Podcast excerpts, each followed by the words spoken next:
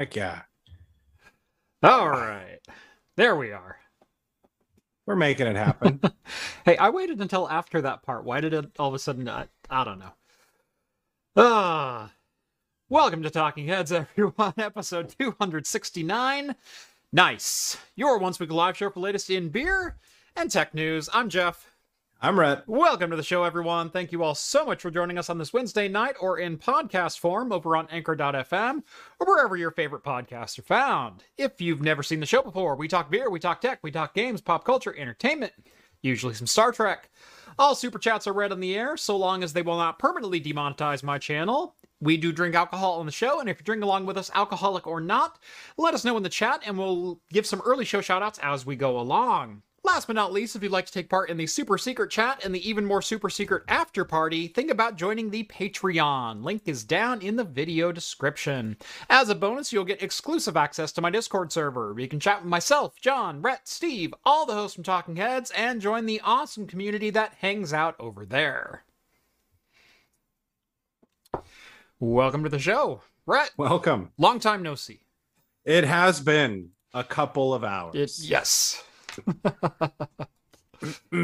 Uh, had lots of fun today installing some new network equipment uh, for a video that will be out hopefully early next week.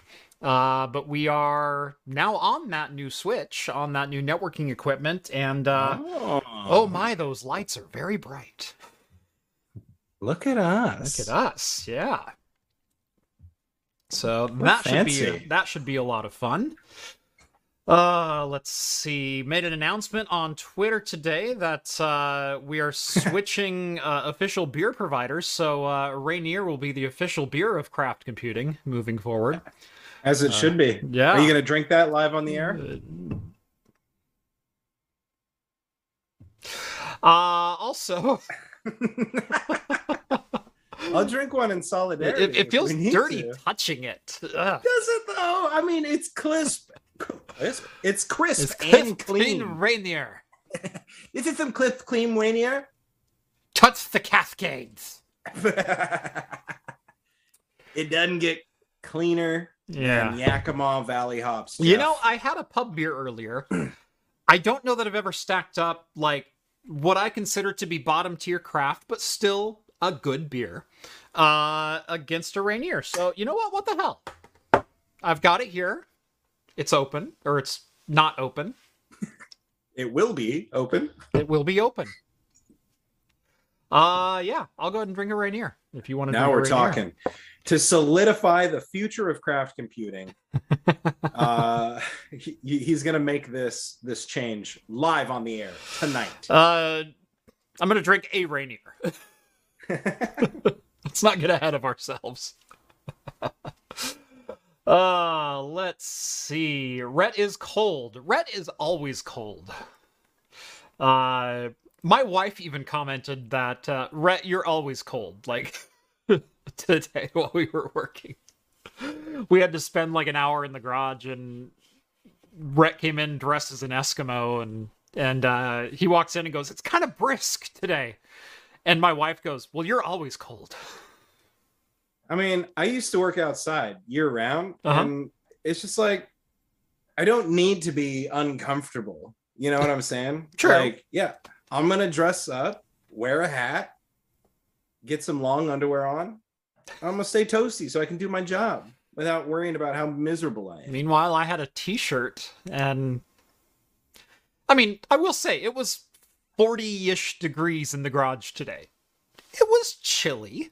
It was cold. It was chilly. You don't have to put on this big tough guy face about it, Jeff. It's just us. No one's gonna I'm, know. I'm just saying it was chilly, and that's about all I'll say. all right. You know uh, what though?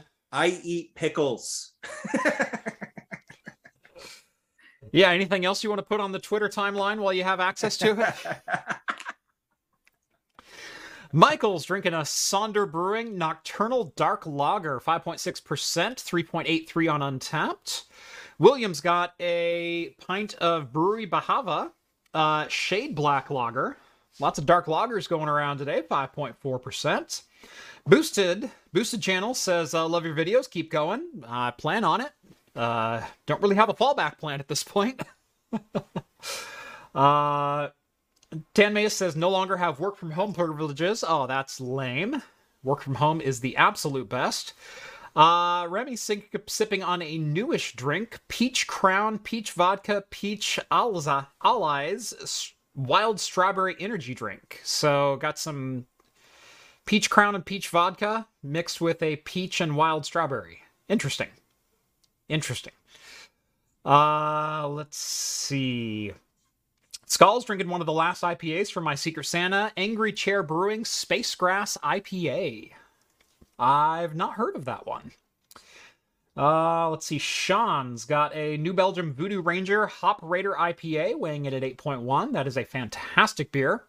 Pub beer looks like a generic beer from the 70s. Actually, pub beer looks like a generic beer from any 90s sitcom. Like, you couldn't have a can of Budweiser, and so if you drank a beer, you would open beer that tastes like beer. This is what a beer looks like, and you'd pour like apple juice out. Uh, Well, you know, though, in the 70s, they had beer, beer, beer. right, And it was just the plain Just white label. That's beer. what they went for. right. Well, it was a black label. I, I mean, there's beer. not a lot of dissimilarity here. I'm sorry. You have the gorgeous embossed red R with Embossed. I don't know. I was trying to use a fancy adjective and I didn't think you'd call me out out live. You know, I thought you'd keep the show flowing, you know? No, no, no. We're gonna stop there. you got the uh, beautiful foil uh, relief of Mount Rainier in the back. Um, yeah, look at that. That looks like a holographic Pokemon card, dude. Get out of here. There you are with the adject. Words have meaning, Rhett. what holographic Pokemon cards are a thing, aren't they? Okay, it is open. Let's see. Pour it on. Oh, wow, nice. There we go. Do I need to get one? I'm a man of my word. So yeah, if you want to get one, go ahead. I've already drank one today. That's never stopped you before. I'd have to go all the way upstairs, and then everyone's gonna say something about how mine are only twelve ounces, and you've got a you've got a tall. I boy do have a tall boy. All This is a dangerous road you're going down here. You got three kids, and you're about to start drinking Rainier. Yeah, about to start drinking domestics. I mean, well, it's not big three. Like, let's let's pump the brakes. yeah, Rainier's a league of its own. What what's next? A Widmer Hef? I almost bought a Widmer drop top for tonight's show. Widmer does make some pretty good stuff still. Uh, I do. their Their drop top drop top ale is pretty like- good. Uh, gosh, what's that? They're like nine percent IPA as well. Uh, gosh, you can buy it at like most convenience stores. Yeah, they have it at Roth's and stuff too. I Yeah. think, like. Yeah, I can't remember off the top of my head, but Deadlift, oh yeah, deadlift. deadlift. IPA. Yeah, yeah, solid, solid. All right. Uh, let's see. We do have a good show for tonight, I think. Uh, we're going to talk a little bit about NVIDIA's eye contact uh, because they feel you need more eye contact, prolonged eye contact, as uh, Bo Burnham would put it. Uh, let's see. U.S. sues Google over anti competitive, exclusionary, and unlawful ad tech monopoly. Uh, enthusiasts bring back the IDE connector for retro PCs and solid state drives. That one's kind of an exciting one. Uh, and speaking of IPAs, Rogue Ale is introducing a Dead Guy IPA, which I personally cannot wait for. So, let's go ahead and get this show on the road. Uh, I've already poured my Rainier. Rhett, do you need to pour something? Are you Uh, gonna I join just- me? Like- no, I'm not drinking tonight. Hope that's no. Uh, of course, I'm drinking tonight, Jeff. It's Wednesday over here at Craft Studios. Um, no, I I'm having a momentary crisis. This seems to happen to me a lot in my new uh, streaming space. Um, I forgot a glass, but I opened up a uh, from Deschutes Brewing, the Obsidian Stout. It's uh, clocks in at uh, you know something healthy, six point four percent Yeah. beautiful bottle art if it'll ever go in focus, which I don't think it will. there it goes. It's going. It's go. There it goes.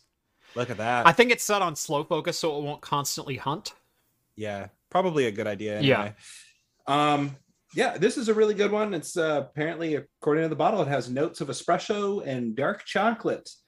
And uh, Deschutes doesn't make bad beer, No. in my opinion. So No, Deschutes for a lot of people in Oregon and West Coast in general. Um, in fact, Deschutes does distribute nationally, but Deschutes is uh, one of those dangerous, will get you into craft beer type breweries where Yeah. you see them everywhere and people go, oh, bring something craft. And they'll go, oh, here's like a, a Black Butte Porter or their Obsidian Yeah. Stout or Fresh Hop IPA or something like that. They are all very approachable, very good, uh, just solid all around beers. yeah, my first craft beer, like I guess that you could say, like other than like a Widmer Hefeweizen, right, which was kind of the staple Ooh, for for us Northwesterners, right? But other than the Widmer, It is a gateway beer. Yeah. Well, and my buddy was drinking it all the time, and he's Mhm. like, he's a tough guy. He was one of these dudes. It's like he, he wanted to be obliterated with hops in his IPAs. You know, he that, that that's who he was. He'd smoke a cigar and have the hoppiest beer he could get his hands on, and he enjoyed Hefeweizen. And Mhm. I was thinking, you know, if this is like a measure of my masculinity, then I it can't be disappointed. And it's a great beer. It is. But uh, the first craft beer I had other than that was the Deschutes Mirror Pond Pale Ale. not a bad choice. Yeah. Yeah, really uh. Black Butte Porter was up there for me. That's one of the ones that really turned me on to dark beers. Um, but uh, yeah, uh, we are so spoiled around here. we really Oh, dude, are. I know. We were making the, you know, we we're we we're making the post today about how we're changing up craft computing, and it's time that we, um, you know, become more inclusive with our logo branding and everything. And I was just thinking, like, man, you know, the Pacific Northwest, it has everything. It has delicious craft beers. It has Rainier. Um, You're trying to get that foothold on like superiority, and uh, but you keep bringing up Rainier. It's just not doing it for me. I am so sorry, but if we're talking about American classic domestics, you can't you can't hold a class you you can't hold a candle to Rainier. I'm sorry, you've got Coors, Okay, just whatever. let We're me done. let, let me preface this uh so this week uh i went you know i'm tired of not having like beer that i can drink around the house like most of my beers are like 9% and up and that's not for me that's a meal that's that's not a uh you know i just feel like having a beer at three in the afternoon that's a like it's a commitment at that point um Especially when there's work that needs to get done. there's work that needs to get done. Like the last thing I want to do is drink an 11 percenter at noon because nothing's ever going to get done. But sometimes you just feel like a beer, and I'm like, you know what? I'm gonna get i'm gonna get something to have around the house. And so I was at my local grocery store, and I was specifically looking for pub beer, and uh, they had an 18 pack for $18. I went, sweet, dollar a can. That's a pretty solid deal. Two spots away was an 18 pack of Rainier for the exact same price. Now I ask you, Rhett, which one would you rather have? Would you rather have pub beer or would Yeah. you have Rainier? I'll say this. I'll preface this. The the answer sh- is going to be obvious to everyone, but um, I will say that I think that these big craft distillers um, marketing tactic with their drinkable beers is the same thing that Uber did to break into markets all around the world, where they come in with this new product that's underpriced, undercutting all the competition. And they say, look, we have the drinkable beer. We have Red Can, which is Ninkasi's. We have Pub Beer, which is 10 Barrel's. And I Mm-hmm. think there's like one more that I'm missing that's like the drinkable uh you know Yeah. beer that you buy in a in a full case or whatever from Well, these guys if you go with like Founders All Day IPA or something like that, you know that Yeah, that's, that's another, another one example. that's readily available, large quantities, low ABV. Um, uh, yeah, there and i there's beers like that out there. and obviously i would pick a pub beer because i think that the pub beer is just better overall Yeah. um but that being said i don't actually think that the price is reflective of that i do think that they have to price them at that to sell them uh, because they're competing with those domestic beers Right. That are I, I wouldn't say domestic beers are overpriced necessarily, but um, No. you know, when you can get an 18 rack of pub beer for like 10.99 at the grocery store on sale, you're gonna buy that, you Right. know, like you that that's what a freaking 12 pack of Rainier costs on a good day. And Rainier doesn't need to go on sale to sh- to move units, you Right. know? So, and same with Coors and all that. But yeah, anyway. Yeah. Yeah, Um, pub- beer is undeniably good. I will I'm say- gonna- this is my first Rainier ever. I've never had Rainier before. Um, it's not bad. It's it's definitely not bad. Um, I, I mean, domestic lager. There's not a lot you can do with it. It's supposed to be crisp, clean. You know, every, it's all of that. I will say the flavor of pub beer is a little bit better. At, is, but yeah. there's nothing like wrong with this beer either. Like exactly. so I I do like the pub beer lager as a little bit just a little bit bolder, just a little bit more but still crisp and clean finish. Yeah. Not bad though. It has, and I think pub beer has more grains too. Like it has more grainy taste, which Yeah. is nice in that, you know. In my opinion, it's nice. Yeah, I mean the, the beauty of Rainier is Jeff. Imagine it's it's it's July, and you know you put up the new studio, and now you got to paint the outside, but it's a hundred degree day. It has to get done. I mean, you could knock back six of those Rainiers, and you know you're drinking a beer. Yep. tastes like a beer, goes down real easy, and after six of them, you can still get up and down a ladder. Okay. Depends on how long the afternoon is, but yes. Uh, anyway, let's go ahead and jump into the news. Starting with NVIDIA this week released a new beta for NVIDIA Broadcast that uh, honestly I do see as useful for some situations, uh, but is also slightly uncanny valley area uh, where they will make you keep eye contact with your camera. Uh, and this is a very powerful bit of kit. Uh, I mean, we've seen what what NVIDIA broadcast as far as RTX voice and background removal and whatnot. We've seen those as very powerful, very user friendly tools that do a fantastic job at increasing broadcast quality for content creators. Um, however, this one is it's it it crosses that uncanny valley and gets a little bit creepy because I think if this is overused, there's something about the broadcaster just locking eyes with you, and no matter where their eyes go, they're just locked dead on with you. I think that can get a little bit weird. Uh, I don't necessarily want to watch a streamer where constantly they're doing this and staring directly at the camera and and playing a game over and but never breaking eye contact. Yeah. Um however, there are circumstances where I think I'm going to start using this, particularly when I do tutorials because That's what I was thinking too. um tutorials are one of the hardest things that I have to shoot because I I don't have a teleprompter that can go over my monitor and and behind the camera that's that's right up here. Now I know they make small teleprompters for that, but the problem is my tutorials are so lengthy and so wordy that getting a teleprompter to move at the proper speed is an absolute pain in the ass. Uh, It, it, it is stretching on being impossible, especially with when I'm doing like a networking tutorial or or doing a, a Proxmox tutorial or PCI Express pass through or whatever it, it happens to be. Those are things that have to be read exactly. Like like there's an exacting language that you have to use for those type of instructions.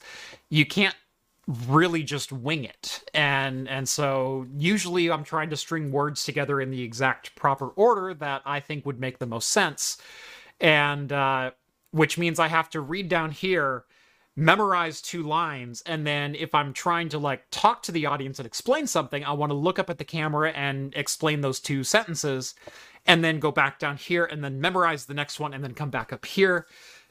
And it doesn't it doesn't work. it is well, it, it works, but it's it's way more work than I have to put into producing other videos where I can either read a teleprompter or it doesn't have to be that exact if I'm doing an unboxing or just putting something together.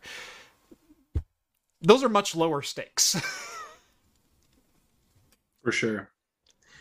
Yeah, I was definitely even thinking of like uh, the age of video interviews, you know, for a job. It's like just imagine being able to have your script right in front of you and you could just uh, RTX eyes on and Yeah. then sit there and like read your script or like read whatever you need to read.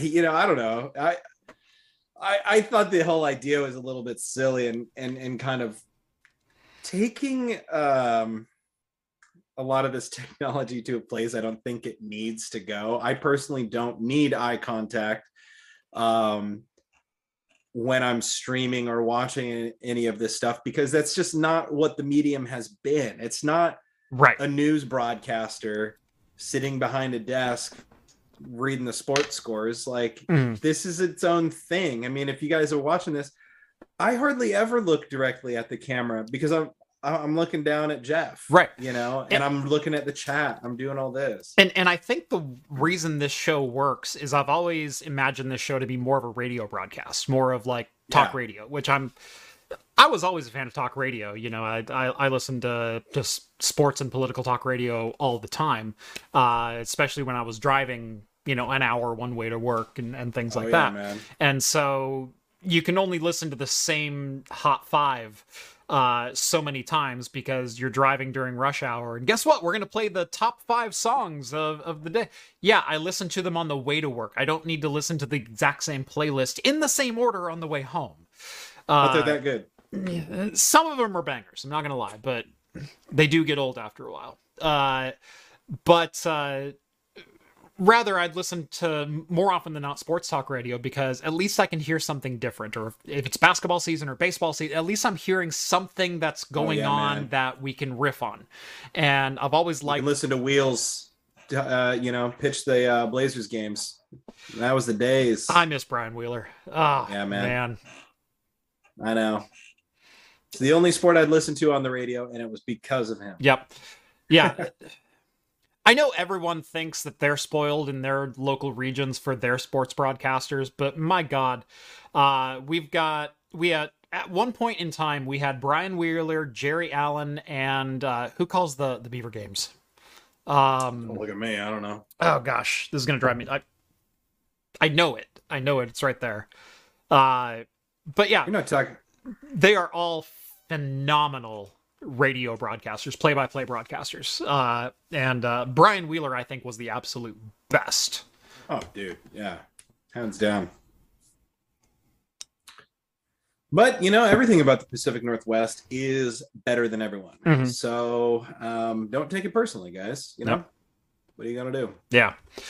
Uh, but yeah, so I've I've always thought of this more as a, a radio broadcast where you're watching two people who are talking together about subjects, not necessarily me having a conversation with the audience. That's Right. that's my normal video. This is me having a, a conversation and then having an audience to it. And they're very different things. So I may not need eye contact all the time. Amen. So Well, you guys can RTX eyes on in the future. Uh, if you lived the first like 30 years of your life without ray tracing, number one, was it really living? But now we can also RTX your eyes, so your eyes always point to where they're they need to be. Yes, exactly. What a time to be alive. No more wondering if I've fallen asleep during class. See, that's what they need. They need this for real life. Right. You just do one of these and like but your eyes are open the whole time. Well, Like unfortunately, Apple has uh, has grossly delayed their uh, their augmented reality headset, which would have been really cool to have like eye pass through, and so like you could see a person's eyes while the person is looking at a screen through the and like superimpose eyes on top of the glasses. Like who knows? That would be really neat. So of course I'm paying attention to you. Anyway, uh, let's see. Solid Snake may have been onto something decades, decades before uh, it was cool. Uh, U.S. Marines have defeated DARPA's robot by hiding Marines under a cardboard box. This is not clickbait. This is a real test that actually happened with U.S. military budget. Uh, uh, former Pentagon policy analyst and Army veteran uh, Paul, Sh- Paul Scharre uh, is gearing up to release a new book called Four Battlegrounds, and in the book he details a uh, a training exercise and a, a test of DARPA's robotics that kind of didn't go as expected if you're DARPA. Now, for those who don't know, DARPA is uh, uh, a Department of Advanced Research, right, advanced something. robotics. Yeah, Yeah. yeah. Um, And if you played Metal Gear Solid, not only did you learn about the cardboard box trick, but you probably learned a lot about DARPA because mhm. you know one of the the people you're supposed to rescue in the original uh, PlayStation One game was the uh, like DARPA chief of operations or whatever. And right. he's the first one to be killed by the FOXDIE, uh, you know, vaccine that causes heart attacks. Um, but it wasn't actually him. It was the guy who could shapeshift to look like people. Um, and then later on, you find his corpse in prison after you. Anyway, play the game. Yeah. anyway, um, so they set out on an exercise to test DARPA's abilities to detect threats and and troops and and things like that. Uh, so eight Marines all successfully, so eight and O, uh, all successfully managed to move across an open battlefield and touch the robot without being detected by putting a cardboard box over themselves and literally just walking towards it. Classic. It's one of those things that it seems absurd if you think about it from a humanitarian standpoint. If you think about it from a like, if I was a guard and there's a cardboard box walking towards me, I think I can figure that one out. Um, but It's a robot in a box. but if you're a robot and and there's the old adage garbage in garbage out if you've been trained to look specifically for humanoid figures that ain't you know human i've ever seen why would i be worried Some like, Like, makes Coyote perfect- stuff. perfect Yeah. machine sense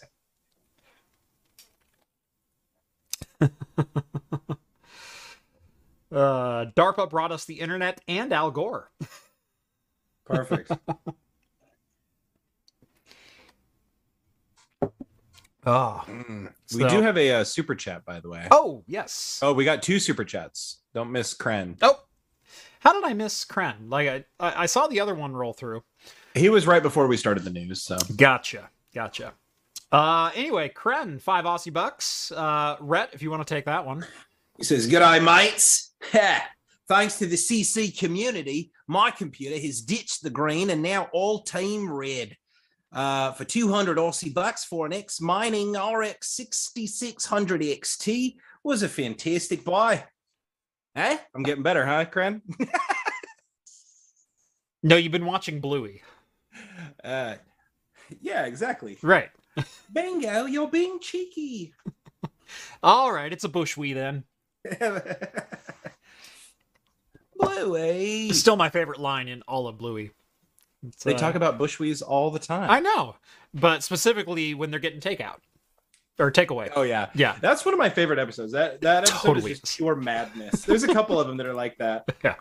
Uh, but that, Mom gets one when they're trying to get out the door, Mhm. and the kids just want to play, and they need to get ready and brush their teeth, and she's just trying to get out the door, and she just like loses her mind. Yeah. But no, my favorite is just dad trying to get dinner and uh, goes to takeaway and and whatnot. And uh, I need to use the bathroom. Can you hold it till we get home? No, I can't make it that long. And he, so he runs into the store. Is there a bathroom we can use? Oh no, sorry, mate. There's none here. All right, it's a bushwee then. And then Bluey's are like, Dad, can I drink the water? Absolutely not. But I'm really thirsty. the water's getting everywhere. What if we can't turn it off? Are you done yet? Not yet. Oh, this is a long one. I Ah, love so when the dad goes inside and they're like, they're gonna pretend eat. And they're like, we shouldn't do that or whatever, you know.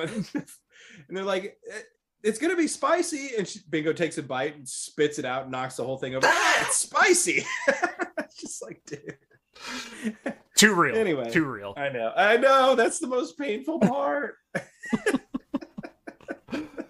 Michael sends over 20 Aussie bucks, uh, making in those uh, those Aussie dollars this evening, it seems. Uh, thank you very much. Uh, Dead Man's Fingers coffee rum and Ice Break Ice coffee. Uh, yes, happy Australia Day. Dead Man Finger coffee rum and Ice Break Ice coffee. Does sound good. Uh, let's see. Uh, oh, and Rhett, you've got another $5 Aussie chat. Oh yeah. Thanks, Crin. We got a, a bonus for for I can't do it. I don't know. Good eye, mate. He's a bonus for it. There you Eh? go. There, we go. mate. eye, mate. I always gotta start with the good eye. Good eye, mate. It's not a knife. This is a This knife. is a knife. Good times. Good times. so stupid. Uh, All right. Uh let's see. Moving on. Yeah, we can do one more before our sponsor spot. Uh US Department of Justice has filed a lawsuit against Google over alleged antitrust issues. Uh quote from TechCrunch claiming the search giant has monopoly control of the digital advertisement market. Uh Uh, the DOJ is joined by eight states in the complaint, including New York, California, and Colorado. I'm not sure why they wouldn't just name the other five, but apparently those are the big ones. Uh, together, they aim to, quote, halt Google's anti competitive scheme, unwind Google's monopolistic grip on the market, and restore competition to digital advertising. Uh, this all stems from Google being essentially the ad daddy online. Uh, every single advertisement that's delivered to you, well, probably 95% of it, is delivered by Google ad servers. Uh, every banner ad, every pop up ad, every pre roll on YouTube, every, obviously, uh, but literally everything is delivered by by Google. I mean, Uh, can you even name another like online ad? Amazon and Bing both have ad platforms. Do they really? They do. I would have had no they idea. do yes oh yes they do um but and, and then there's there's a couple others uh i used to know a good chunk of them because i i would do dns filter records for them and, and eliminate them from networks um but uh Of course. but yeah i mean like literally 95% of ads are served up by google ad servers these days and it's not necessarily because google is the absolute best. Uh, it's just because they've squeezed everyone else out of the market and coupled with the use of android phones and and google play store ad delivery and things like that on top of internet advertising which again google has a pretty solid monopoly in they've just managed to squeeze everyone else out of it. Uh, DoubleClick was purchased back in 2008 and was one of the first major steps forward for Google acquiring pretty much the lion's share of internet advertising. Uh, and uh, uh, Ju- Justice Department quotes uh, one industry behemoth, Google has corrupted legitimate competition in the ad tech industry by engaging in systematic campaign to seize control of a wide swath of high tech tools used by publishers, advertisers, and brokers to facilitate digital advertising. Having so having in yeah. Having inserted itself into all aspects of the digital advertising marketplace, Google has used anti competitive, exclusionary, and unlawful means to eliminate or severely diminish any threat to its dominance over digital advertising technologies. And again, it's because Google has a footprint in nearly every space of the tech sector. They've pretty much just laid claim to if you want to run ads within the tech sector, you have to go through Google. Whether it's Gmail, whether it's Play Store delivered to Android, whether it's just basic web browsing, all ads run through Google. I was pretty happy, you know, last week in the studio. Uh, me and Jeff were looking at the sort of like profiles that Google Ads has collected on us. Mhm. And I was pretty happy because, like, the only thing that it had on me was it knew that I worked in tech and my age. And, like, that was it. It didn't, like, really know, Right. like, my marital what's funny- status or my What's home what's really funny, you didn't have a tax return as working in tech yet. Yeah, it learned true. that you worked in tech simply because your Google habits changed. Well, and it's possible too that like all my- you know my time in the podcast uh, for Mhm. Game Devs Quest might have influenced some of that. That could be. It's hard to say, but yeah, definitely like definitely my Google search habits probably play a big part in that because otherwise I don't know. I've never talked about work really online anywhere or done anything like that. So Mhm. um Yeah, it's not your LinkedIn for crying out loud. right. So Yeah. Is that a sore spot for you, Jeff? no, just I mean, I see I see everybody on LTTs on LinkedIn. yeah. uh just an observation. Just an observation. Uh I thought about adding it the other day when I was on LinkedIn looking up other people. I was like, oh, I wonder if I should change this. Yeah. Uh, Google has responded to the statement from the Department of Justice saying that the DOJ is doubling down on a flawed argument that would slow innovation. That Google, being the, the dominant party, would slow innovation, raise advertising fees, and make it harder for thousands of small businesses and publishers to grow.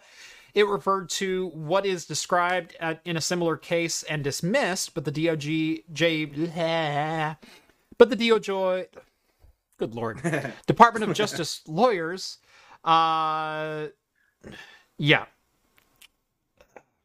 So, oh, Facebook also delivers ads. Meta, their entire business Oh, yeah, model is based off ad delivery, but Yeah. within their own sphere. Right. Um, but uh, yeah. So Google is going on the well. We haven't raised prices or slowed innovation because we're always figuring out new ways to deliver advertisements. It's just that we don't have any competition anymore, uh, which is always a great argument for an anti-competitive lawsuit. I mean, yeah, you know, and it's like, uh, you know, it's hard to blame Google or whatever. I mean, not you can blame them, but in the sense of like their weak arguments, it's like they kind of have to make up one. Right. you know, I mean, it, it, it's sort of similar to how like Microsoft, their whole antitrust thing in the '90s, it was like they're like, well, are we stifling innovation or whatever? Blah blah blah. It's like you literally are looking at all of the programs that other software developers are coming out with. You're developing your own version, Mm-hmm. making it free with Windows, therefore, like ubiquitous in Right. home and office professional settings. Uh, and then when that company disappears because they can't compete with the free thing Microsoft Windows gives away, uh, you then make it into a product that you sell and make money on. Right. Uh, that's the origin of the entire Microsoft Office suite. Right. I mean, somebody had their own version, their own word processor, and Microsoft offered Word with Windows for Yep. free for a brief time. Yep. Um, and yeah, it, it feels like you know you're keeping your hands clean. You didn't you didn't force any like crazy leveraged buyouts or anything like that, but you kind of swung your meat around a little bit. you know? Right. I mean, they didn't buy out Netscape, but they certainly enabled Yes. uh, APIs and and integrations into Windows and Internet Explorer that made Netscape basically obsolete by 1999. Yeah, So- and that was like Netscape is actually the big focus of the uh, Yeah. antitrust for Microsoft because of Internet Explorer and all that sort of stuff. yeah, because of Internet Explorer's tight integration with the operating system. Yeah, yeah. you know what's funny is that actually Microsoft lost that case. Oh, They yeah. were found to have a monopoly, but then there was no enforcement or compliance uh, enforcement on that. Mm-hmm. because the administration changed. Uh, you know, uh, you know the, the the the government administration, White House administration Yep. changed, and there was no interest in pursuing it any further. Yep. Yep. Weird. Weird. Anyway, you know it's not weird? Today's sponsor, Linode. Today's episode of oh, I cannot talk tonight. Today's episode of Talking Heads is brought to you by Linode. Hosting your own servers always means you get to host all your own problems. I, I don't think the problem is I can't talk. I think the problem is I can't read. Even the most Yes. skilled network engineers will tell you you should decentralize your network. So why not host your services with Linode? If it runs on Linux, it'll run on Linode. That includes the software for most of the tutorials on my channel, like how to run your own ad blocking, recursive DNS servers, VPN gateways, your own cloud-based Plex servers, and more. They offer shared CPU plans for as little as $5 per month and can scale as high as your needs go, whether it be virtualized hosting, dedicated enterprise GPUs, NVMe block storage, and more. Even if you do host your own servers, you can use Linode to keep a backup off-site, because remember, RAID is not a backup. Linode is also expanding at light speed, with 12 new global data centers planned before the end of 2023. Visit linode.com slash craft computing and get a $100 60-day credit just for signing up for a new account. Again, that's linode.com slash craft computing, and a huge thanks to Linode for sponsoring today's episode. Thanks, Linode. Thanks, Linode. You know who else should sponsor? Rainier. Dude, I've been after him for a while. I, I tell you. Here's a bet for you. Who can we get to send beer to the channel first? You go after Rainier, and I'll go after 10 Barrel, and we'll see who wins.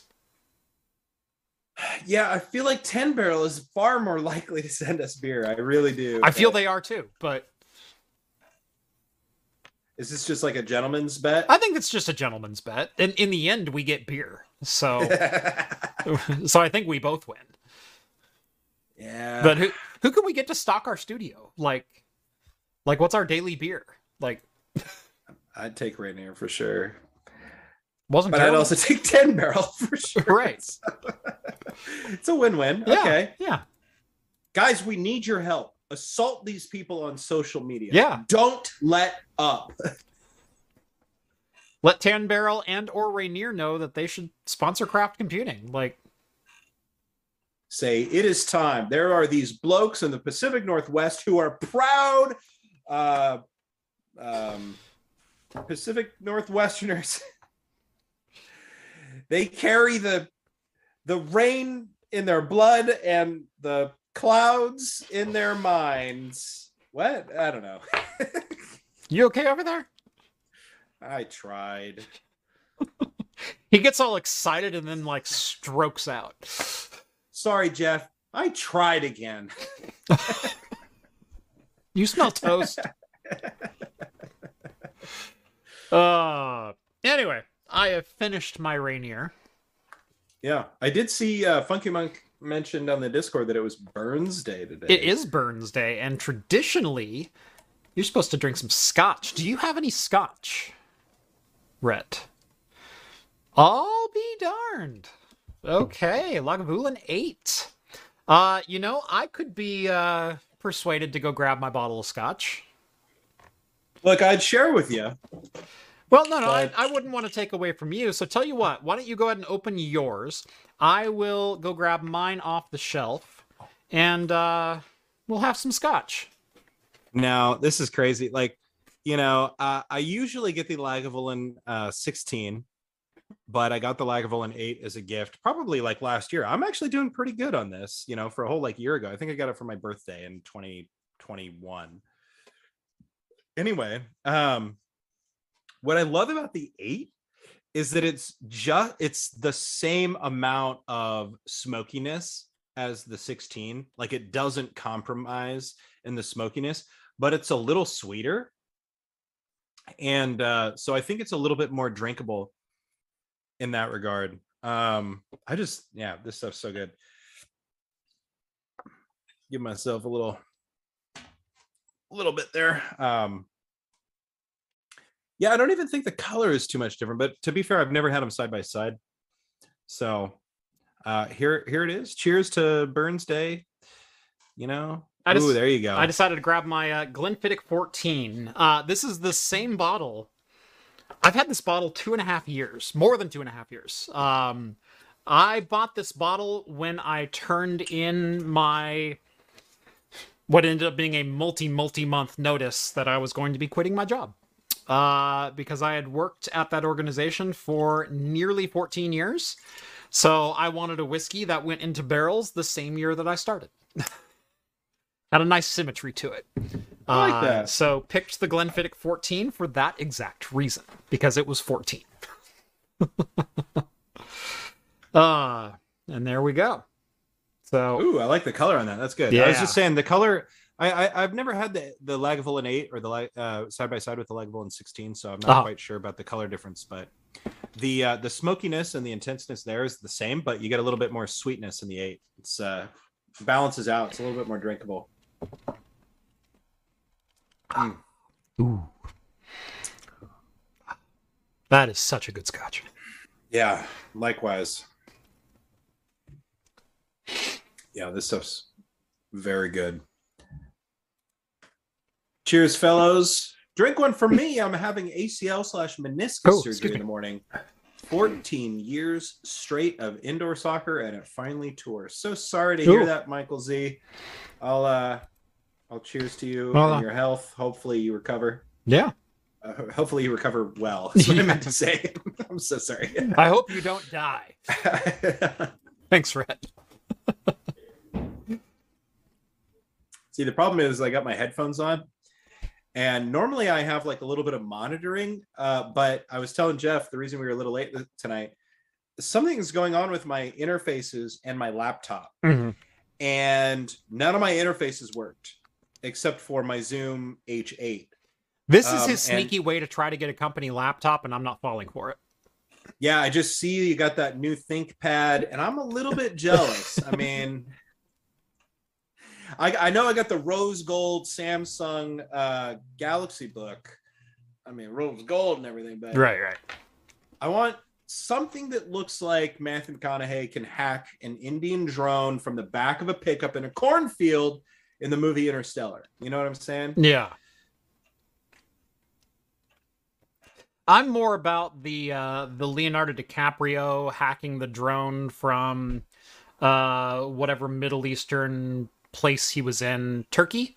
Is it Turkey that he was in? In uh, Body of Lies? I don't think I remember that movie to be honest. Body of Lies is a phenomenal movie. Uh, it Kurt Russell? No, not Kurt Russell.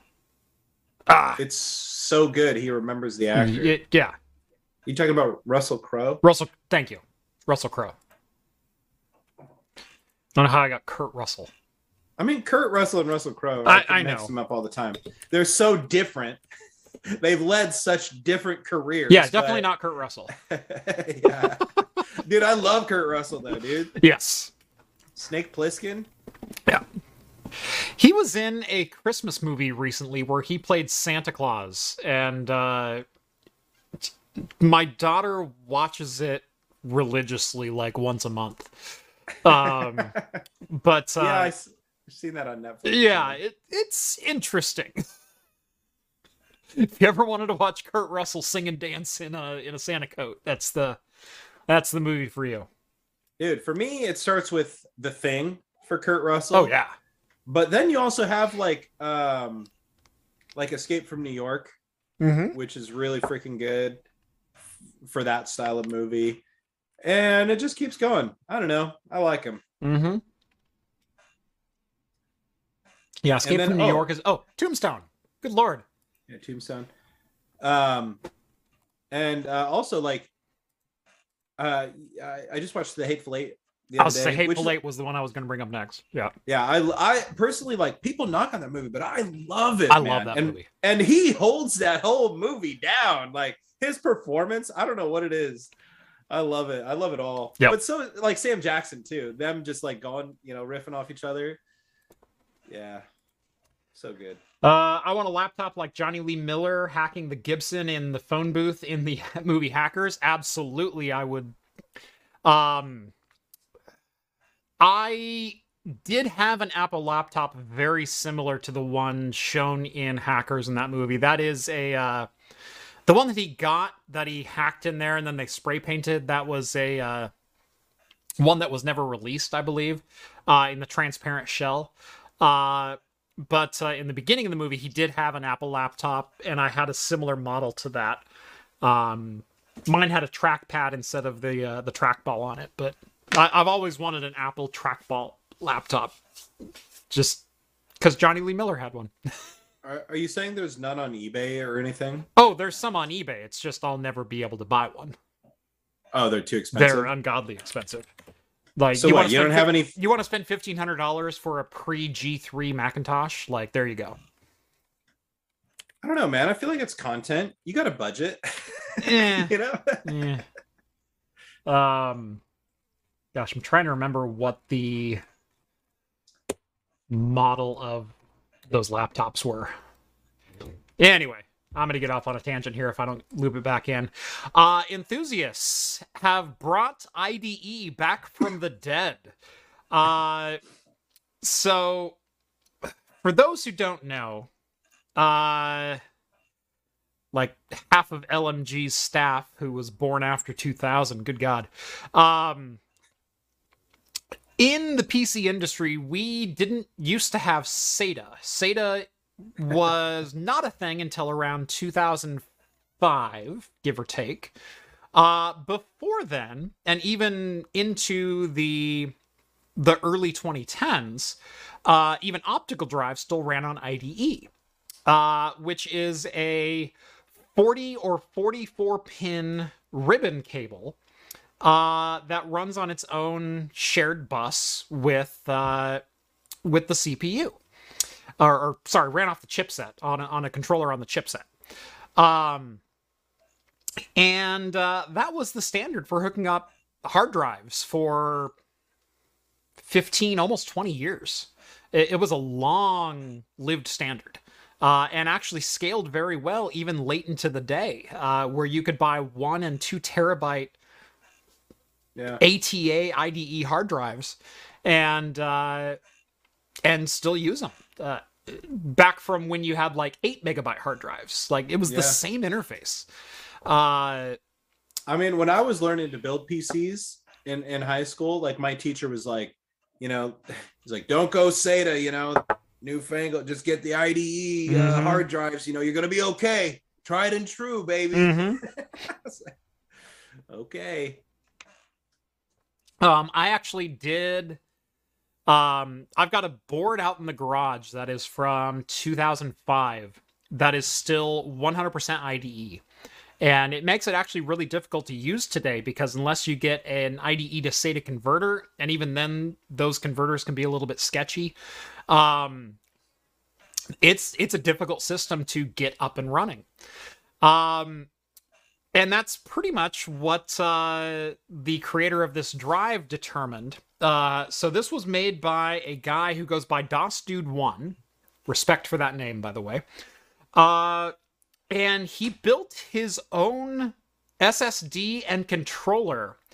Uh, it's based on an SM2236 controller from Silicon Micro or Silicon Motion, excuse me, uh, and can hold up to four 512 gigabit NAND ICs on a BGA package.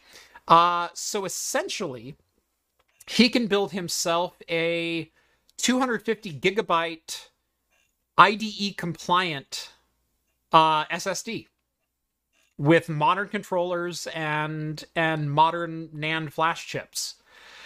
And he's open sourced the design. You can download the design, you can print the PCBs, and then you can solder on your own BGA memory chips and and uh, Silicon Motion controller, and build yourself your own uh, IDE SSD for retro computing that will be pin compatible with hard drives of old and motherboards of old. Kind of a cool, cool little project. Um, one of the things that a lot of retro enthusiasts have settled on is using either SD or compact flash adapters, which are believe it or not, also based on IDE standards. Uh, there's no conversion chips or anything like that. They literally run on IDE standards, uh, just in smaller form factors.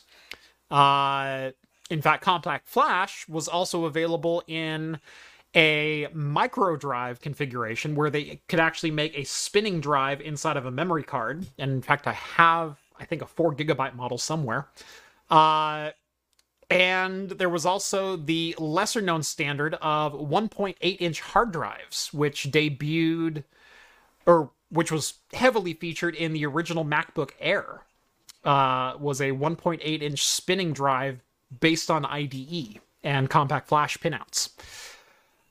So, yeah, if you've ever wanted to make your own SSD, or if you have a need for an SSD in a retro computer, here's a new open source project that you should definitely be checking out.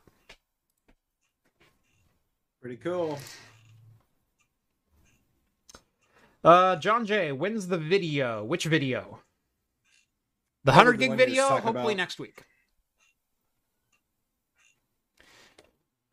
Uh, Big Trouble in Little China was Kurt Russell's first movie for him. Uh, Googly Games says.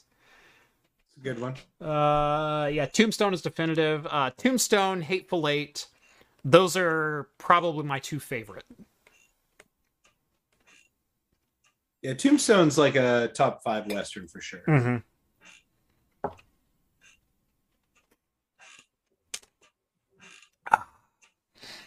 How's your scotch? Delicious. It's uh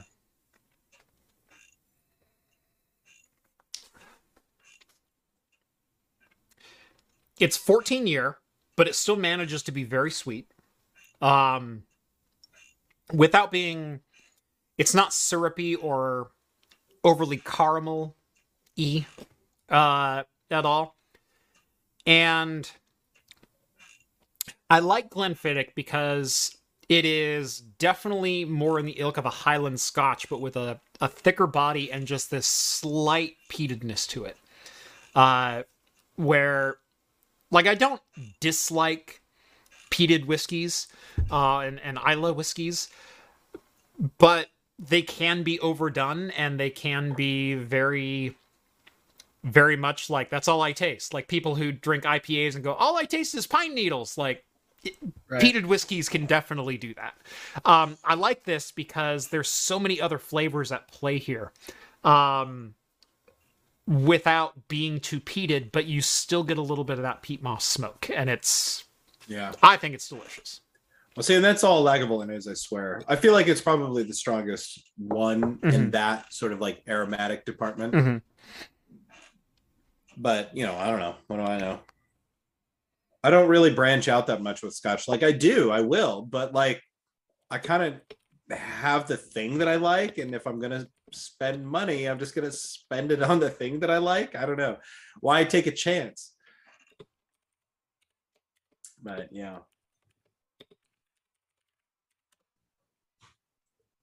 Uh, Telling y'all, don't sleep on Soldier. Highly underrated movie with Kurt Russell. I don't think I remember that one. I don't think I've seen Soldier. I'll have to check that out. I'll keep my eyes open. Yep. I, I I don't know if you recommended it twice, but I did see it up in in chat before too. So Yeah. Uh, wasn't the 1.8 inch drive in the old iPods as well? Yes, it was in some of the later generation uh, iPods. So the uh, the 30 gig, 60 gig, and 120 gig were all 1.8 inch spinning discs as well. Uh, 1.8 inch spinning disc was kind of halfway between PCMCIA and Compact Flash as far as size goes. Um, but uh, yeah, it's all pretty much the same thing, just different sizes of technology. Um, they were all the same standards, though. Uh, let's see. Mike sends over five dollars. Thank you very much, Mike. Uh, do you expect to see a flood of S- Skylake servers with SR and Genoa? Uh, uh, so that's uh, oh god, Silicon. No, Sapphire Rapids, excuse me. Sapphire Rapids and Genoa both hitting Enterprise in the coming months. I don't expect to see a flood.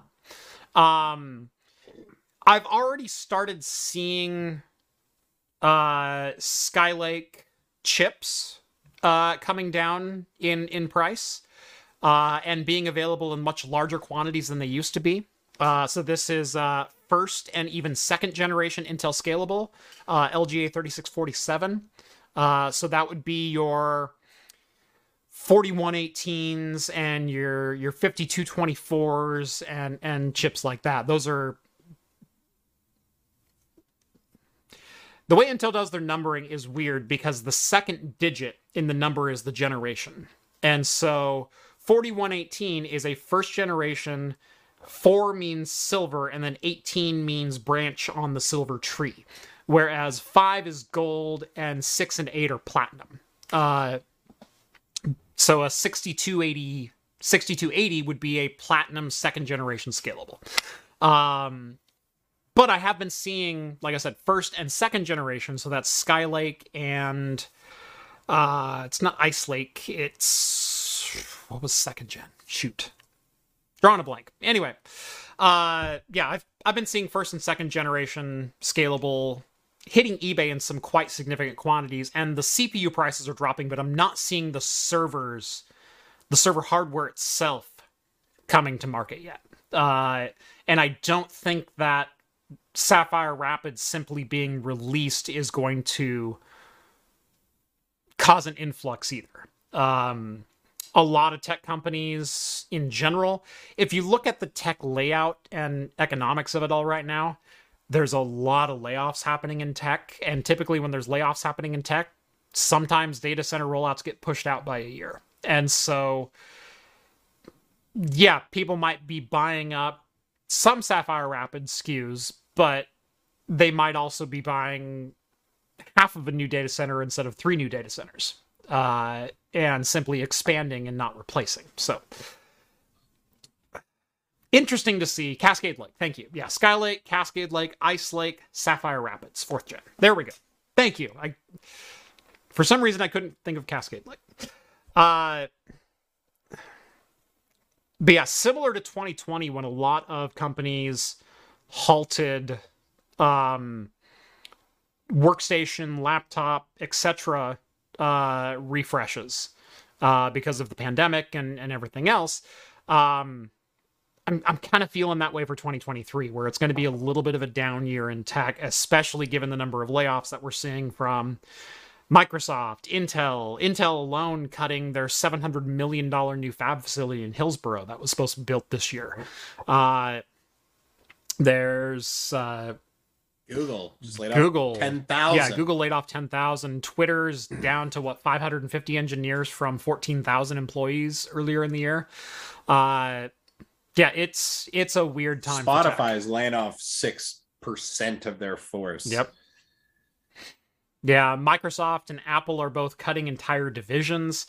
It's it's not a it's not a prosperous time in tech, even though in general the econ- the economy is doing well enough and unemployment is is uh, near record lows. But It's it's prosperous enough in the C-suite. You know what I'm saying? oh yeah, It's prosperous enough if you're at the top. Why do you think all these grunts got to go, Jeff? mm-hmm. There was one executive who didn't see his multi-million dollar bonus at Christmas, and he's irritated by it. Instead, it was a few million dollars. M- meanwhile, Tim Cook takes a fifty million dollar pay cut instead of slashing uh, uh, staffing at Apple. I'll I'll say respect to Tim Cook. Yeah. Good if for him, if, I guess. if an employee is is judged on nothing but the hours that they spend, which if you look at most companies, most companies will judge you by how long you sit in a chair. Uh then CEOs should absolutely be judged on gross profit, net profit, gross revenue, you know, in- increased revenue streams, et cetera, et cetera. If you don't hit your goals, you shouldn't make as much money as you originally thought. If if I only work 38 hours instead of 40, I only get paid for 38. At least used to. Uh but uh you know, There's a weird trap there, though. Then that's how you get things like stock buybacks and stuff because Uh-huh. they can make it look like on paper that they've made a lot of money, Yeah. or that their stock is healthier than it really is. I mean, in principle, it's a really good idea because that is the goal. That and you have that one person whose sole responsibility is let's steer the ship towards profitability and Mhm. revenue. um, there's a lot of weird things in there, but uh, I mean, if Tim Cook is cutting his pay, I don't know anything about it. Um, I guess there's at least you know one extremely wealthy CEO who um, knows that there's other things at play. So I don't know.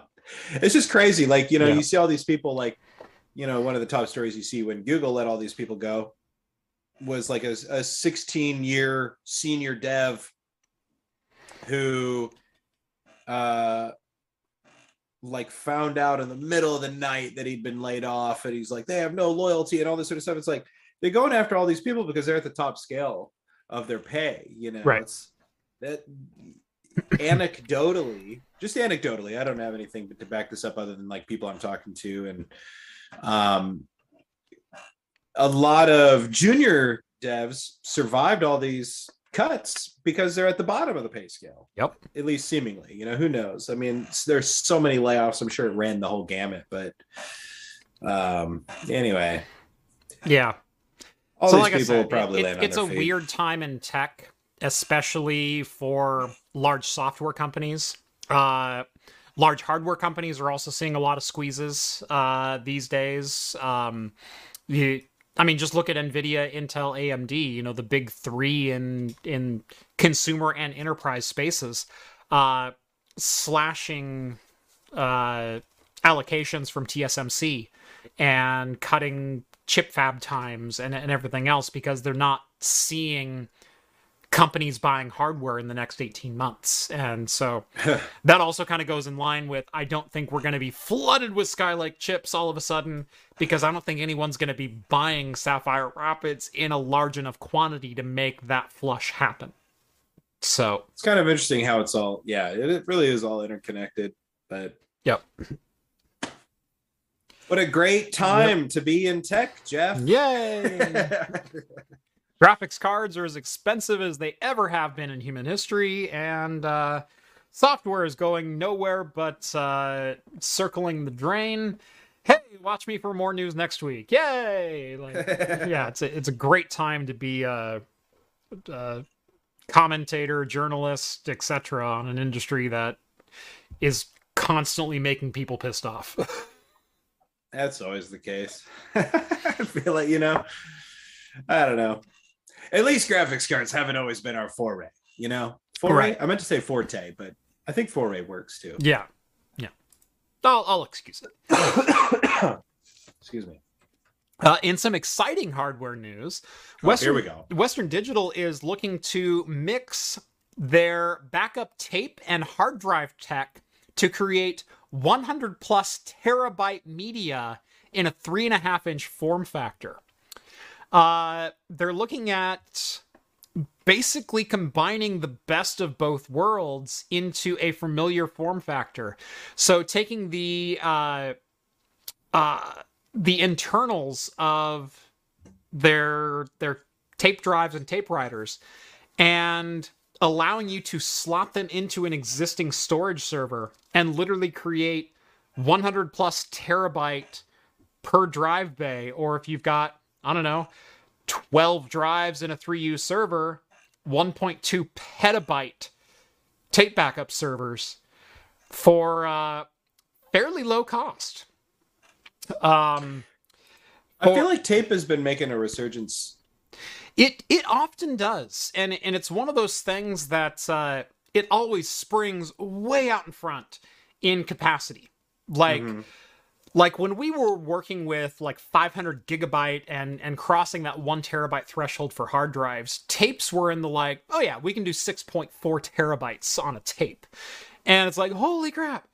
Um, and then they kind of went out of out of vogue for a while and, and then it's like oh well now we can do like six and eight and even 10 and 12 terabytes if we inject the drives with helium to reduce the friction and they're like yeah, we have 24 terabyte tapes now so like it's always this cat and mouse where the the storage medium the actual like readily available storage medium so your hard drives and your ssds will start to catch up and then tape just punts the ball across the next field. Uh, you know, my big question about that is, you know, because tape has was sort of like the first storage medium of sort of like any kind. You know, that's Yeah. why you even see like I don't know. That's why you see like music being stored on tape and stuff like this too, or in the early days. Um uh like what is it? Is it is it the fact that tape was the first that it kind of continually pushes those advancements like that, or is it the medium itself? I Is there something inherent about the medium that tape was the first because it was easy to produce and the hardware needed to read and write it was fairly inexpensive compared to other media at the time. Uh, and so if you look at things like how did audio used to be re- used to be recorded? Well, you can record directly to vinyl with special needles and and Sure, get a yeah. recording medium out of that, but what is the precision required for that? And what kind of setup do you have to have? And and is it repeatable? And how do you master a vinyl? And all that kind of stuff versus the magnetic recording media of a tape. The heads are fairly easy to magnetize and demagnetize with electromagnets. And if all you're doing is reading what's essentially binary data or zeros and ones then as long as you can do that at a repeatable interval and uh, run the tapes at a set speed and everything else, then you can predictably get zeros and ones into the right places. And so that's kind of where that came from. Is it's the the surgeons from audio quality into hey, we can just do a string of zeros and ones, and it'll work. Um, that technology has definitely gotten more advanced, and it's also still vastly cheaper to produce than Yeah. equivalent capacity hard drives. I mean, if you look at right now, uh, one of the examples they get is uh, L- LTO9 tapes uh, can be had for less than $20 per, or sorry, $4 per terabyte. Uh, versus hard drives, which can be as much as $20 per terabyte right now. You can get an 18 terabyte drive or 18 terabyte LT9 tape uh, for somewhere in the neighborhood of uh, 90 to 120 dollars.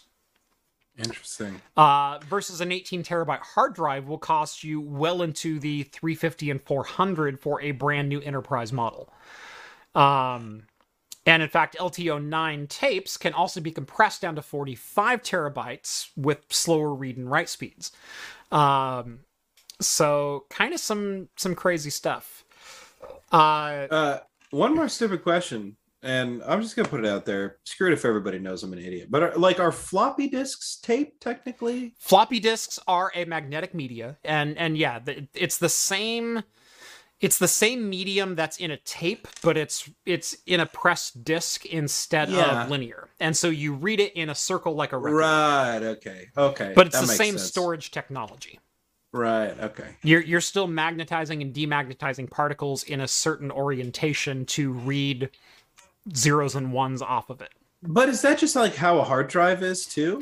Like, were original hard drives just hard like drives that? are are a magnetic media but they are they're a little weren't bit different in in the way that that they work um i'm not an expert in in hard drives by any means nor on magnetic media in general uh but yes hard drives are another form of magnetic media Yeah, but I guess there's actually something hard in there because yeah, if you ever break them, Uh, hard drives are a um, super magnetic collection of. Uh, good lord, the platters on them. The platters are hard and they are magnetic on a much smaller scale. Where on Right. on the tape, you've only got so much magnetic material that you can encode on that. Whereas in a hard drive, if you magnetize a very specific area of the platter, it'll hold that magnetic data in a much smaller Gotcha. location. And so Gotcha. it- it's a much denser form of magnetic media. Well, guys, here on Craft Computing, we drink and we learn things. So that that's a, a quote we have been tossing around the office the last few days. Yeah. so. Uh, how slow are these tapes? Tapes are very fast, but need to be read serially. Uh, they need to be read linearly, is or sequentially, is actually the proper term for them. So your sequential speeds can actually get into the hundreds of megabytes per second. Uh, so very similar to like, you know, modern SATA disks in your three to six hundred megabyte per second range. Um, random speed is in the order of days. Oh, because you have to scroll through the entire tape to find the line that you're looking for. Uh, and so but that's why it makes it so useful for like archiving and stuff, it, right? it is you can phenomenal store- for archival because if you just need to back up all of the contents of a tape, you don't care where the files begin and end or or Right. fragmentation or anything like that. You just want this string of zeros and ones to be reproducible on another set of media. Right. It's kind of like the the epic home video uh, recording uh, tapes that we had at my house growing up, where if I wanted to watch Star Wars, I had to fast forward past How to Lose a Guy in Ten Days Mhm. and The Mummy or something. You know, like yeah, it's in there. But you were boy, recording on. SSL mode as well because like nine hours on a tape. How cheap are you? well, they were nine hour tapes. You know what I'm saying? They were nine hour tapes at the slowest speed and lowest quality. I don't know. I don't, just don't remember. I just remember one time I bought a tape. It said six hours on it, and I recorded all six hours of Yeah. Digimon episodes. Uh, people are talking about indexing tapes and things like that. Um, you can't really index a tape. There are programs out there, there are recording methods out there and archival systems out there where you can basically give a tape a ta- table of contents at the beginning so you can see a file an end file structure in like the first 100 feet of a tape or something like that and so it'll record all of your header data and you're able to see what files are on that tape there's also software that will keep track of the tapes themselves uh, via serial numbers and will record all of the data that they write onto a particular tape. And so if you need to look up a particular file out of backup, and I've had to do this before, uh, you go pull tape from volume seven, week three, and and you put that tape into your recovery drive, and you either then tell the tape to recover that particular file, or you tell the tape to recover the entire tape onto media that you can write and or read from, and then you can make whatever recoveries you need, and then take the tape out and put it back in archive. So There's something about this storage medium that just makes me warm and fuzzy. You know, It- like nostalgia for an age of computing that I didn't really live. through. it's really quaint. It, uh, yeah. Like, Uh, I- used uh, tape storage for for archival backup all the way through I think 2016 uh, before we finally went to. Uh, we still had warm storage backup, and so we had uh, basically ran our storage in triplicate in production. We had a hot backup uh, at a disaster recovery site, and then we also had a cold backup through a uh, third party provider. And so, and they had multiple backups of, of our backup as well. So, um, yeah, how, how much does it cost to store like 30 terabytes of data? I don't know, but you need about 600 terabytes to do so. Uh, this is exciting. I don't know. It just makes me feel like the whole uh there's that whole era of like, you know, anime in the 80s and 90s that just has this vibe of tape storage. you know, you're something- not wrong. Yeah, you know. Don't know. Um, go check out uh, LGR. Clint over at LGR has a fantastic video where he got a hold of a 1970s reel to reel player and he hooked it up to a. Uh... No, I think I'm mixing up my videos, but uh, he did find a consumer tape backup system that would write on either reel to reel or cassette tapes and you could like back up your hard drive via cassette yeah, i mean that's cool. i mean obviously back in the day there were also uh you know uh commodore and atari you could read games from tape and then store those games in memory and then just play them. Yeah. Uh, so that was a very common thing, you know. Fast forward to 38 seconds and uh, and then hit play, and it'll read a header set of beeps on on the computer, and then it'll load the whole string of tape into memory, and then it'll start playing the game. Yeah. And seeing that That's how bucks you into a used to whole load a other thing. Like I had somebody on my podcast on Game Devs Quest once talk about downloading a program over like FM radio. Mhm. Which I'm just like, dude, we have left this behind. I mean, I know Wi-Fi is technically radio, you know, Mhm. and all 5G, 4G, all is technically radio, but it's just like I don't know. There's something about downloading a program off of FM radio that's just that's punk. Somebody here says too, Rhett wants a reel to reel. I actually have a reel to reel, and I actually have boxes of tape uh, of like 1920s through like 1960s, like audio serial dramas and stuff. Nice. Um, like Dick Tracy, Superman. Um, like I don't actually know what to do with any of this stuff. Like I've listened to some of it, but I've thought about like putting it up on Reddit or finding a group of like, hey, if somebody wants these tapes, I'm more interested in them being preserved than like rotting away in my basement or whatever. I Right. had, I had a mishap a few years ago where uh, the boxes were exposed to a little bit of moisture, and I don't think the tapes were affected, but like all of the boxes that they are Yeah. in were a little bit affected because and it's like all the tapes are in bags in their boxes so Mhm. there's like multiple layers but Good. that Yeah. freaked me out and i was like i don't want to be responsible for losing all this you know who knows what if that episode of superman or this dick tracy thing or whatever is like the only one of its kind left i can't be i can't have that on my conscience you know um which is so stupid in the age of just like useless data like creation you know um I, I should be fine letting it go but there's something about losing a audio recording from the 1920s that just feels like it hurts Yep. Uh, let's see. Got a couple of comments here. Java says, uh, "I know someone that would courier tapes and drives of warez. That's the old uh, term for contraband." Uh, you know, piracy and, and things like that. It was warez content. Uh, got paid well for it. We talked, I think this was actually last week we brought this up. Uh, one of Steve's first jobs as an adult was pirating porn magazines for a PBS. oh for a bbs BBS, yeah. Bulletin board service. i I thought you said pbs For PBS? i was like what yeah, no, he would he would put all the Playboys up on uh on on PBS, right. yeah you know right after nova you could watch Uh this was reading Rainbow After Dark. Yeah, exactly. yeah. LeVar Burton reading the articles in Playboy. I swear, This they is have Miss good September. literature in here. She really you know, they used to say like, "There's really good articles in here."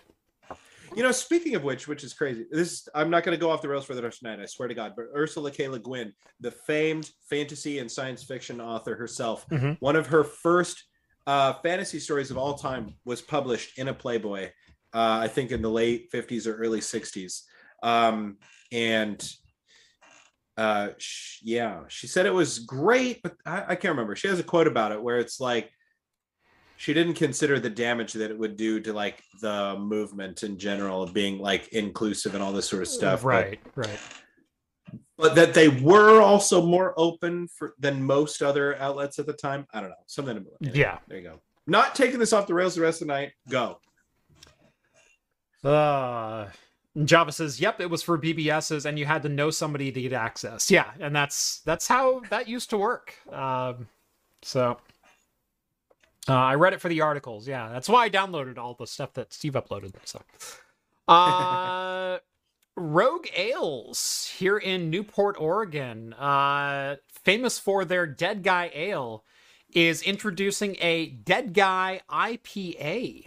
And I could not be more excited about this particular beer.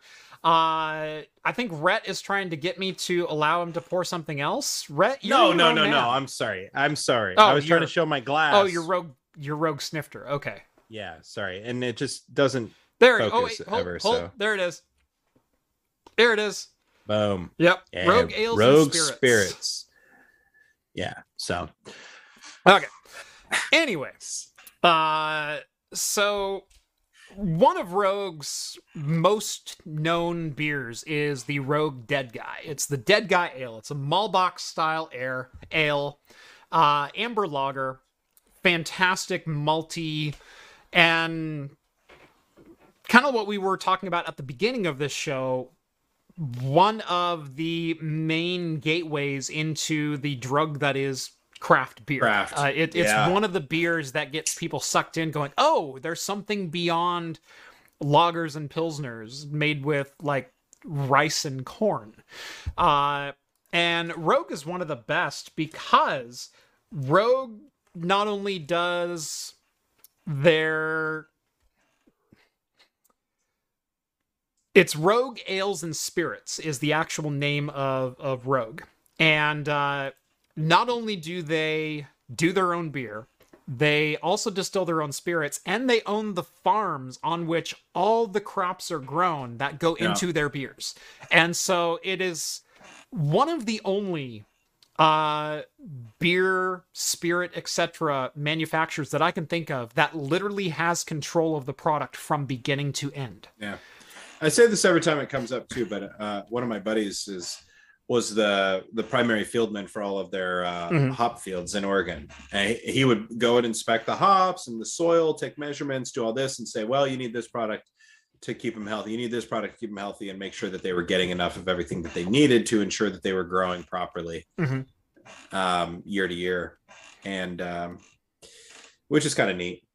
I got to do a, a, a little tour of you know their their hop fields uh, outside Salem, Mhm. which was kind of fun. But Rogue is one of those too. They hit. They just like for whatever reason, right? Like everybody in Oregon knows Rogue. Yeah. Everybody in the Northwest knows Rogue. Um, but it's also the only brewery of Oregon's, and maybe even the United States in general, that I have found their beer in every country that I've ever been in. like for whatever reason, their marketing or their sort of uh, their distributors are just so on it. Everywhere I've gone, yeah I have been able to easily find Rogue. Yeah. Uh, Larry asks, is Rogue regional or national? Oh, they are very national. They are, in fact, international. Um, you can find Rogue in a lot of corners of the world.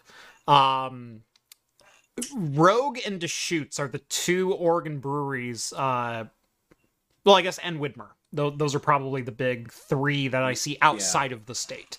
Um, but uh, I mean, there's there's tons of regional distribution of Oregon breweries and whatnot, but those are the three, the three big ones, and they're all gateways into craft beer uh, that you can buy just about anywhere in the country. Uh, I I was at this little Irish pub in who knows nowhere, Wisconsin, and uh, I found one Rogue and three Deschutes on tap. and trust me, after spending a week in Wisconsin, that was a breath of fresh air because it, it finally wasn't uh, Milwaukee's best Coors, Bud, or Miller, uh, or the one craft beer that they have up there, which is apparently uh, New Glarus uh, Spotted Cow. Um, so yeah, no, you, you can find Rogue in a lot of different places. Check your local grocery stores in Cap for their craft beer section. You'll likely find a Rogue beer there. It's usually either the Rogue Dead Guy or the Rogue Deadlift. Here's a Rogue uh, section with a Japanese sign. That was in a subway station in Tokyo. right? and uh yeah the other beers next to him i don't even i don't recognize. They're all japanese labels. Uh here's one baird beer. I don't know what that is. Baird. I'm gonna google that just to see. That and that's a japanese beer too it looks like so. So rogue was the only one that and i saw that a bunch throughout japan. Mhm.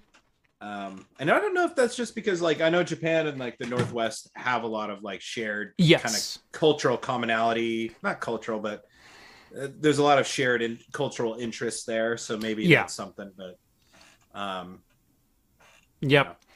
Anyway, yeah, Rogue uh basically re uh, rebrewing their Dead Guy Ale as a Dead Guy IPA, more of a uh, a hoppy flavor, and I'm looking forward to it. Rogue Should be exciting. Rogue distributes their main beers, their their big ones. They're uh, the Dead Guy Ale. There's uh, Deadlift IPA. There's their Double Chocolate Stout, and there's a couple others that make it pretty much nationally all the time. Uh, Yeah. They have a number of beers that are only available here. There's Combat Wombat. There's their hop series of six hop, seven hop, eight hop, ten hop, twelve hop IPAs. Uh, there is their cold brew IPAs, which is exactly what it sounds like. That is a coffee infused and cold brewed IPA. Those Although, are both Jeff- phenomenal. The four hop IPA is the one I have in the Jap Is it? Japan picture. Yeah. nice. Yeah. I just looked at because I was like, oh, wait. Oh, and they have a seven hop here too. Yeah. Yeah. Yeah. That, that's crazy. Um so anyway. So th- I- those beers tend to be a little bit more regional. Um, but uh, Again, it could just be because of the extreme shared sort of cultural uh definitely interest. right. yeah. Um, It's like Salem. Salem has like a Tokyo University student Mhm. exchange program. Yeah. And so there's that big sort of influx of cultural interest there. And Salem itself is also like, it's got pretty close ties with another uh, city in Japan, uh, part of like the sister city program. Right. um i don't know. There's there's stuff like that. Um also for some reason there's a lot of like japanese interest in mount hood because it's um such a prominent mountain peak. There's something there about like mount uh, Fuji. yeah yeah. So i don't know. I don't know that one exactly but i've heard that a lot. Yeah. anyway but yeah it's cool like rogue i, I don't know I, saw that uh that I think national launch of that beer, the IPA, is supposed to take off on Friday the 13th uh, of February, February, Friday the 13th. Um, but then John in Discord, Hops and Brews said that it's already released and available in Oregon. Yes. So, So, I'm going to go look for this. around, yeah, I was thinking the same thing. I was like, you know, why not? Yeah. Uh, Dead Guy Ale is already really great. Dead Guy IPA, sure, I'm, on board. Yep. Uh, also, once a year, they release the Dead and Deader uh, IPA Yeah. or Dead and Deader Ale, which is the Dead Guy Ale aged in Dead Guy bourbon barrels. Uh, and again, because they're a brewery and distillery and own the farm, they can produce a whiskey and then bottle the whiskey and then age their beer in whiskey barrels yeah, and then bottle the beer and then age whiskey back in those same barrels. yeah, yeah. it's a wonderful process. Anybody who's interested too, I don't know if he's the same like head brew master or whatever for for Rogue, but Mhm. uh there was an episode of the Ologies podcast. I think it was Ologies. God, I hope it was where they did like a gastrology or something like that Mhm. episode about um fermentation and it was the brewmaster from Rogue and he had a lot of really interesting insightful things to talk about Mhm. making beer and I don't I learned a lot about yeast and wild yeast and the Mhm. way that a lot of these brewers uh you know experiment with beer is really like you don't think about it as much but it's really in the yeast Yeah. which when you look at the science of even like sort of like microbiome sort of exploration like yeast is one of those things that they can narrow down geographically very easily Yeah. Um because it varies so much globally. Yeah, that's what with look a lot of your hop flavor definitely comes from or a lot of your beer flavor definitely comes from the main ingredients of beer which is hops barley malt. Uh, but the two that don't get enough credit are water and yeast and yeast is probably the one that's most often forgotten as a Yeah, very forget it. critical component of the overall flavor of your beer because uh, you can brew the same exact recipe just with different yeasts and get vastly different Yeah. beers. same thing with like with bread though too you know it's like That's what's crazy. I, yeah, Yep. and these are the types of conversations I wish like John and Steve were here to to chime Yeah. in on this because I'd love to like start diving into yeast right now It- for some it- reason. it's but- really fun, especially with uh, with John. John John Yeah. will go uber nerd with you when it comes to Oh, yeah. yeast. Uh, not that Steve Yeah. won't. no, no, they both will, you know, Right. but uh, yeah, but there's something about uh, we we've talked a lot on the show about the importance of water to beer making. yes, yeah. But again, I when you as soon as you said like one that's over, often overlooked, I personally forget about yeast all the time. I'm not I- sure why. I honestly do too, and and it's really funny when uh, breweries will identify yeast as one of the thing, one of their main ingredients. Uh, they'll they'll Yeah. identify the strain of yeast that they're using Yeah. or the regionalization or localization of that yeast. Right. Um, it gets super interesting. Um, there's uh, some beers that I've had before that they went, yeah, we brewed this one with champagne yeast and Yeah. and made some very very interesting beers. So Well, that was what Rogue did a few years ago, and I think Mhm. John, or maybe you and I talked about. it, I can't remember, but uh, they did the wild yeast Mhm. beers, and one of the ones that won that competition was one that they collected from a beard Beards. of like a motorcycle yeah, rider, and he, they collected all this yeast from these beards and made a beer out of it. Yep. They called it they called it beard or yeah, something. Or, I don't know. I can't remember. yeah. Uh, but um yeah i don't know it's cool man there's like a whole like level of sort of like garage steampunk science in there that's Mm-hmm. kind of exciting and fun yeah I, i'm getting all warm and fuzzy about this the same way i was about tapes so don't let me derail us anymore Well, we've just got a couple more stories to hit on. Uh, from breakingbourbon.com, uh, they uh, have a press release from Mystic Farm and Distillery that Mystic Farm is announcing the first bourbon that has been aged in space. And I feel like I need this one. Uh, now, hear me out, okay? Um, I have the James T. Kirk Bourbon Reserve, 12 year Bourbon Reserve. I also have the 10 Forward Vodka that was a the grain was aged in space. Uh, and then it returned to Earth, and then they made it into vodka. Um, I think I need to complete that holy trinity with a bourbon that was aged in space. yeah why not but see i'm looking at the picture and i'm like are they taking whole barrels into space and aging it how are they doing this like Um, they Or- successfully build vessels to send five barrels of 45% wheat bourbon whiskey to low Earth orbit for one year for an additional aging. So this isn't just like touch the cosmos and down via a weather balloon. This is like we're gonna circle for a while. Uh, and how are they going to safely land this I don't know. Uh, I'm I'm assuming they have some kind of parachute craft system.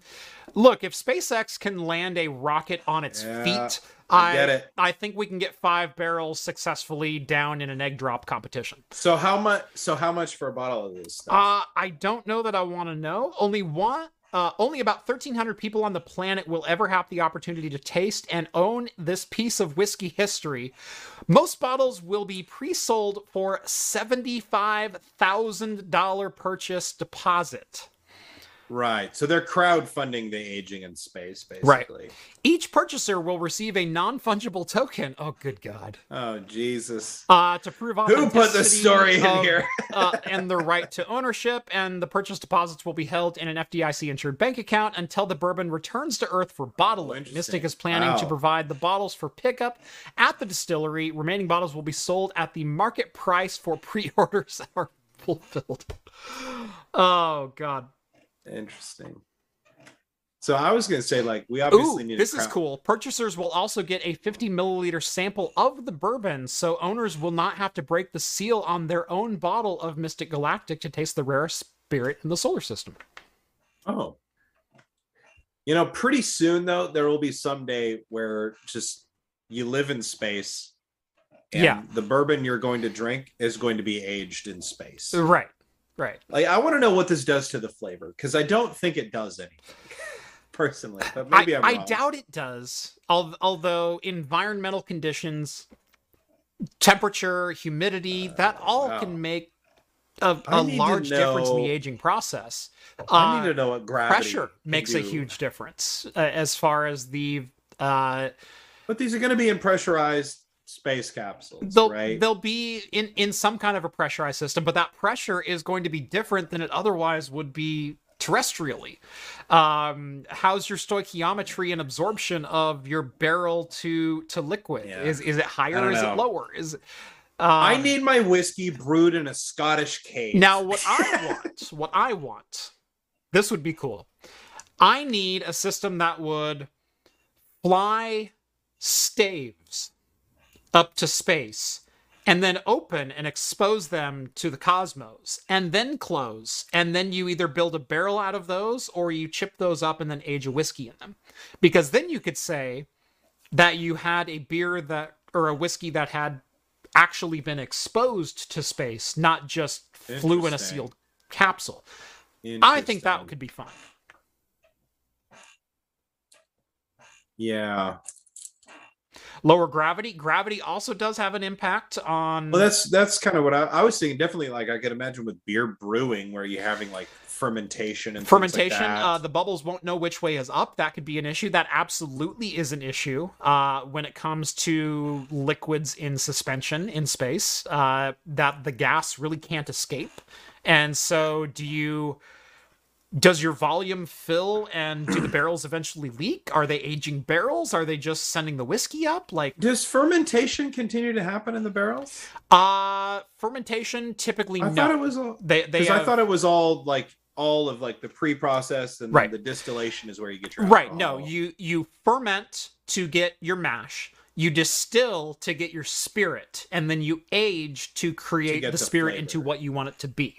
And so after the fermentation, you're done making more alcohol. Uh, Okay. The yeast is dead. Nothing else is happening. Um, But the- that's how you're getting your color and your Right. flavor and the your the, the distillation you're creating the spirit uh and so it you're extracting the ethanol fumes from the liquid Right. itself and distilling it into a higher concentration of of ethanol um Wait, wait, wait, wait. You're collecting the fumes into the spirit? when you distill so let's let's take your your your grain have and everything else this? mash okay let's mash it all together and let it ferment and let it you know eat sugar and poop out alcohol Yeah, of course. now okay. now essentially you have beer okay We made some boo. More wine. Yeah, or wine, okay. right? Uh, you then take that and you heat it to between 160 and 180 degrees Fahrenheit, Right. which a is the boiling temperature of ethanol. You're not boiling the liquid; you're boiling the alcohol off of that, and then recondensing that down into a higher conden- in a higher concentration. And that's all the like spirally. That's what the spirals are there for: is to recondense the alcohol vapor into a liquid. Uh, That's how distillation works. dude, human beings figured this all out. They're like, you know how Human we get beings super went through this process to go, how can I get more drunk? like, you know how we can get more drunk? Look, before we land anybody on the moon, we got to figure out how to get more drunk Right. first. And uh wow, impressive stuff. This like High concept chemistry here. Yeah. Yeah. So it, it's really funny when when people get into like liquids and everything because they're like, oh, liquid just boils at 210 degrees. No, your alcohol boils before that, and even though it's mixed Yeah. in a water, grain, etc. solution, the alcohol will still Right. boil off before Well, the like- rest of your liquid. So as long as your temperature isn't too high, you'll Yeah. boil the alcohol, and as long as you collect that vapor and then recondense it, your your condensate uh, is your spirit. Well, see, and that's why like my my grandpa's mulled wine recipe calls for heating the wine at a certain temperature for hours and hours and hours and hours and hours. Right. All of the alcohol evaporates. And here's the part that you don't get living in the 21st century is that his recipe, you evaporate all the wine alcohol, then you add a bottle of brandy to your cooked mulled spice amalgamation. Right. And so then it's it's mulled wine. All of the original alcohol is gone. Now you've introduced new alcohol to Uh-huh. it, and you drink it, and it's tasty and delicious. Yeah. Uh, I, yeah, the 21st century, and you're like, why would I add brandy to this? Yeah. And then you drink it and nobody gets. What's really funny is in the United States, in your home, it is perfectly legal to make alcohol in almost any way, but you cannot increase the concentration of alcohol through any form of distillation because you didn't pay taxes on it. Hmm. Uh, so that's why moonshining exists. Moonshining is just people taking beer mash and creating moonshine with it. But Mhm. because you didn't pay tax on, I guess, the vapor that you collected from the thing that you already made, it's illegal. See, there's a Thanks, famous bridge. prohibition, the thing that we didn't overturn. There's a there's a famous bridge where I grew up. and It's called the Gallon House Bridge, and uh, you can look up the history of this bridge online. My family made it famous for their moonshining. the reason it's called the Gallon House Bridge is because you'd go there to go and get your moonshine Mm-hmm. from my family. So there you go. Enjoy that one. Yay. Uh, let's see. We've got a couple other small stories here before we finish. Uh, Buffalo Trace is celebrating its eight millionth barrel of bourbon since Prohibition. Uh, and if you get onto Buffalo Trace's website, uh, you can win a $10,000 trip to Buffalo Trace's exclusive Stag Lodge. Uh, and I believe that also includes drinking from the 8 millionth barrel. So, uh, bourbon experience of a lifetime, they say. I don't know. It's just eight million. It's not even ten million. Right. I mean, it's a big number, but it's it could be bigger. Like, I mean, Buffalo Trace is great, but I feel like celebrating your eight millionth is kind Right. of like boring. I'm I'm gonna ruffle a lot of feathers here. I think Buffalo Trace has a phenomenal name and a decent whiskey. It has a phenomenal legacy. It has a phenomenal legacy.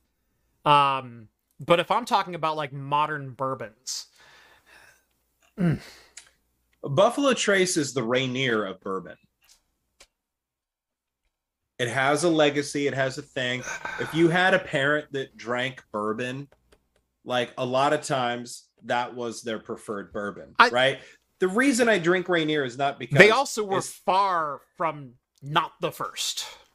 Right. They just Yeah. happened to be established a good long time. Yeah. um where where you can look at distilleries like uh you know Jim Beam and and Jack Sure. Daniels and Elijah Craig uh Elijah Craig claiming the oldest distillery in in North America at what 1769 something like that 1759 um Oh, so he was a British stooge then. Probably, probably, but uh, but yeah, no. Elijah Craig claims that they are the oldest distillery uh, in uh, in the states. Um, that claim is up to some contention. don't, don't get me wrong, but but then you have Buffalo Trace somewhere like 1850, and and it's like, yeah, you weren't the first. You just you've been around a long time. Like I don't discredit you, but you weren't the first. You're not the best. Yeah. What do you want? A ribbon? Yeah, at least they're not trying to ride on the laurels of some facetious blue ribbon that they won over a hundred years ago. Right, right. But you know, I think there's something about that legacy. There, there's something fun about cheap spirits, cheap beer that has survived the ages. And Buffalo Trace is one of those. Like, I definitely don't think it's this incredible bourbon or whatever, but it's nice to have on hand. I like to use uh, White Buffalo to do my own sort of like whiskey bootlegging. Mhm. I've got some fun little. Uh, I think I talked about this before. Some fun little you know, almost like pseudo chemistry kits, aging kits that uh, I got for Father's Day last year, where um, you take vodka or unaged whiskey and you can combine some wood chips and other uh, like aromatics to make like a fun pseudo whiskey. Yeah. Uh, the same way that you would like actually like literally bootleg a whiskey.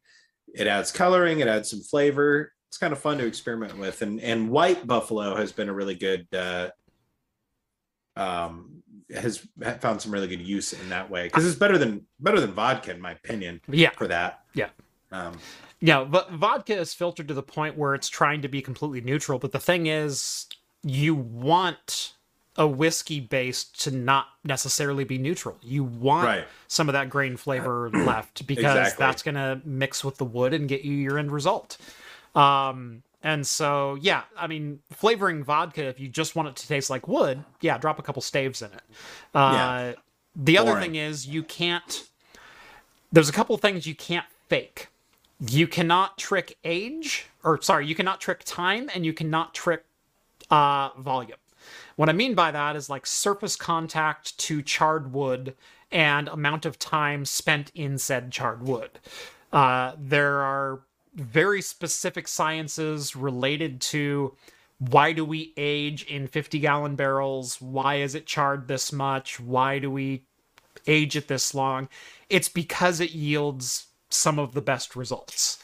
And uh, you can drop a wood stave into a bottle you're still technically aging it you're still technically you know uh transferring the, those those linens and and wood fibers and and all kinds of flavor marrying and all kinds of stuff but it might be harsher it might be not as mature it might it's not going to be the same because it didn't Yeah. age as long and it didn't age in contact with that surface area for the right in the right mixture so yeah.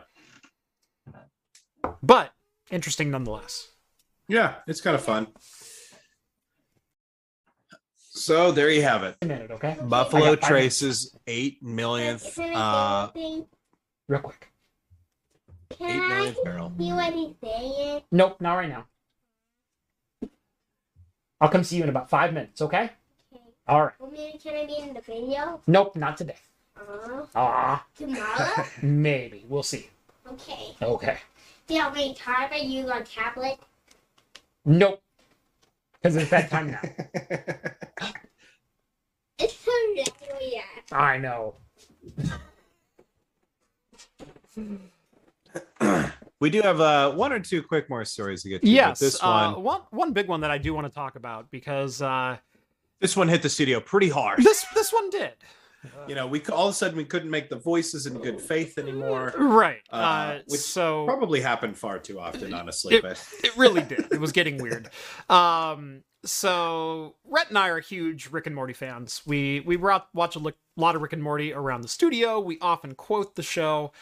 It's there's some good lines. There's a lot of good one-liners. Um, and uh, there's been rumblings for the last couple of years about conduct of a particular individual uh, who happens to be the voice of Rick and of Morty. Uh, and of several and half the other characters that appear in the shows um, of of some some trouble, some some personal trouble, some slightly creepy behavior. Uh, former co-stars of television shows being a little weirded out, but nothing like nothing as far as an accusation goes. Like, yeah, he's just a little weird. Uh, and you kind of hear those stories and you're like, "Eh, I don't know what to think about that. But sometimes comedians can be weird. Uh, it doesn't mean they're ill intentioned. It doesn't mean they're they're necessarily bad people. And then it is revealed that Justin Roiland, co-creator and voice of Rick and Morty, uh, is on the hook for two felony charges of domestic battery and false imprisonment and menacing. Uh from a 2020 incident with a partner, and then some accusations started flying on top of that, like some inappropriate messaging to well Minors. underage females who made it very clear they were underage, and then he would text them back in the morning, and go, "Oh, I was just drunk. I was just kidding." Blah blah blah blah, and it's like, Uh, I, I, I was just drunk. You know, uh, don't worry about this. O- Okay. ooh, ooh, yeah, Yeah, too much. uh too much too much um so yeah for the last week or so it's been like i'd, I'd go to do a rick joke and it's like oh i i feel dirty for doing that we literally now. started. We literally started doing one on uh, a video last week, and before the words s- even left. Uh, yeah, you watch you watch this clip. it's so funny in retrospect. Jeff goes to say the joke. doesn't say the joke, flashes through all the scenarios, and he's like, "Yeah." I, like, I, I, I literally it. started to do an impression. I think I got two words out, and then I'm like, I'm gonna be canceled. Yeah. There Yeah, it is. Like, like just because I just it. wasn't thinking of like that whole situation at the time. it was time. brand new. It, was, brand new. Right. We we had read about it like a couple hours before filming that episode, and and all of a sudden I'm like, oh, this joke fits perfectly. I'll just throw it in there, and I'm like, yeah, Morty, it was. Oh, I can't do that anymore. Yeah. yeah. Um, And it's funny, you know, like me personally, I was wondering, like, man, what are the Rick and Morty fans going to do? Like, w- you know what they did to McDonald's over the whole Szechuan sauce thing. right. What are they going to do about this? And to their credit, I haven't They've seen been anybody really on cool Twitter. and mature about the whole situation. Like, yeah, I F that haven't- guy. Um, yeah, the first take, the first hot take I saw from from like the sort of Rick and Morty Twitter was like, "Eh, whatever, drop them. We have a show that can go on without him." I was like, "Okay, right. good for them." And, And that's exactly what uh, Adult Swim Right. is doing Now, now some people are like, well, Adult Swim should have gotten out in front of this, and it's like you have this mountain of evidence that appears literally over a weekend, and Yeah. you need to figure out contracts with these people. Now, people say like, well, they should just do what's right. The problem is contractually they can't unless it's in the contract that they can, and you also can't come out and make a, lot statement. Right, there's a lot there's hundreds of jobs and millions of dollars from a company and and everything else at stake. And I'm not saying that like the company shouldn't do what's right, but I'm saying is that the company has to be really careful because if they make a statement that goes against this contract, they can still be held legally liable for any malice or or detriment to Justin Roiland's future career if they say anything against his contract. And so they need to make sure that they have an out in the contract before they make any statements. And the reason for that is not only does Adult Swim, but everyone who works for them who wasn't accused of two counts of felony domestic battery, false imprisonment, malice, violence, fraud, Yeah. or deceit, uh, is now, Now- having to pay for. Somebody in chat is saying, "I wonder if it's fabricated to get away from the show." Miley Cyrus thing, but I guess we'll have to wait and see. Like, I'm pretty sure the reason that Adult Swim severed ties today, which is why we're talking about this in the Yeah. news today, is because it just came out that Adult Swim, yeah, we're cutting ties, but Rick and Morty is going to go on. There's the tweet right there. Um, I'm pretty sure, and uh, I think the, the large consensus is, is that Justin Roiland is in court now Right. over these domestic battery charges hmm from 2020 Yeah. and that things might not be looking so good which is why now adult swim is coming out with it not when Right. it became clear that he was a because wasn't he arrested and charged in 2020 He was And arrested and charged in coming out? 2020. The s- Yeah. the public knowledge of that did not happen until late last week. I want to say Thursday is when Right. that knowledge kind of dropped.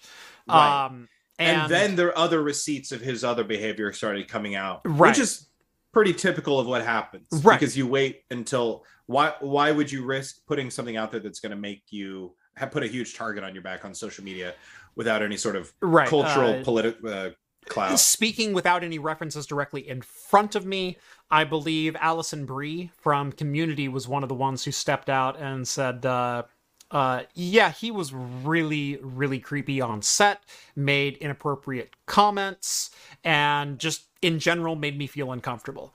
Nothing concrete. Nothing. that might have been about dan harmon might have been about Dan Harmon. I I can't remember. Um, Yeah.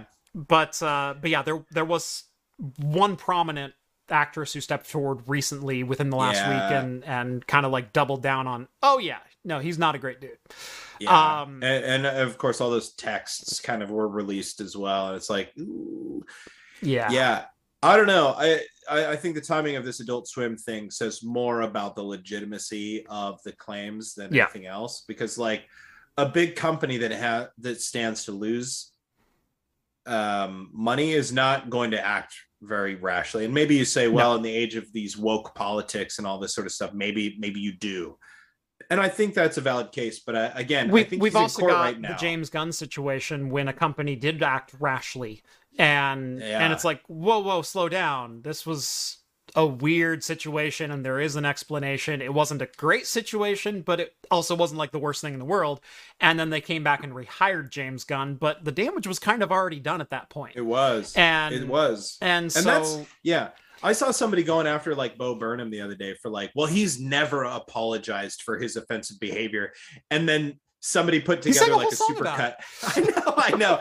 But not only that, somebody put together like a super cut of him over the last 10 years being in interviews and on little things, talk show snippets where he's like, "Oh yeah, no, I made a lot of offensive stuff, and and I guess I'm lucky that I'm in a position where I can leave it up for posterity and say, look, that's what gross little white boys sing and do when they don't know any better, right. and that stuff is wrong. And here's me trying to slowly get better and make better and do better." Right. and and that's and then you it culminates in a song and inside where he's literally apologizing Right. And Uh, and the other thing about Bo Burnham is he was never making directed commentary about like go kill this this group of people or go do this or go do that. It was he uses them as the butt of a joke, but then also redirects you in another direction right at the end of the punchline to say, like, yeah, I'm going to make this comparison because it's something you all need to be aware of. But, you know, if if you're calling the homosexuals F words and and you know and and making light of N word and everything, and he's done all of this, but he's also, uh, gosh, what is the? trying to remember the the name of the comedian. Uh, uh dave chappelle no, it was uh who was the one we were watching lately that said you're not in trouble if it's funny enough? Oh, that was uh Steve Hofstetter. He goes, I I, Oh, lived, yeah. I lived in a house where the attitude was you won't be in trouble if it's funny enough. And so you can say whatever you want, and as long as we laugh, you're not going to be in trouble. Um and uh and he's got a couple of great ones and he gives a couple examples from his brothers and whatnot. And that's the slippery slope when it comes to I'm going to wrap this back to to Justin Roiland with comedians is Dan Harmon was kind of held up to this uh you know Twitter reading 10 later 10 years later like comedian known for offensive jokes said something offensive on Twitter 12 years ago in which the context has been lost. Yeah, reading that in hindsight, it seems rather misogynistic or rather, you know, homophobic or whatever the case would have been 12 years ago. In the moment it might have been a funny joke. And uh, there's also I, I don't want to say like you can get away with what the culture is at the time but if if Well, i yeah, were to make some of the it's a big jokes that i made at 14 years old here on my channel i would be absolutely ripped off Yeah. the air. Uh no question no no trial just gone. And and very similar to Bo Burnham, I feel I've grown substantially as as a person in my understanding of people in the world, in what we all live in, and and I'm thankful enough to have not been in the public eye when I was ignorant to some of the things that plague people around the planet and and some of the the stereotypes and and yeah it's Yeah. Yeah, for sure. It- it's a tightrope, and I think that there is a, a level of like, well, you know, things were different back then. And you can make that case as long as, as long as you can see the good faith effort to continue growing and Right. like uh, changing with the times and adjusting to the you know altered standards. Like you know, that's the big thing with uh, some comics that we see lately. Um, you know, they refuse to accept that what was funny in 2001 is no longer like the baseline, you Mhm. know, the standard. right Um, we've all evolved, you know, like yeah it, it- we talked about this, I think last time I was on the show. If not, we talked about it in the studio about how, uh, um, like how the X Files flourished in a very specific time and place on TV. It couldn't survive after 9 11.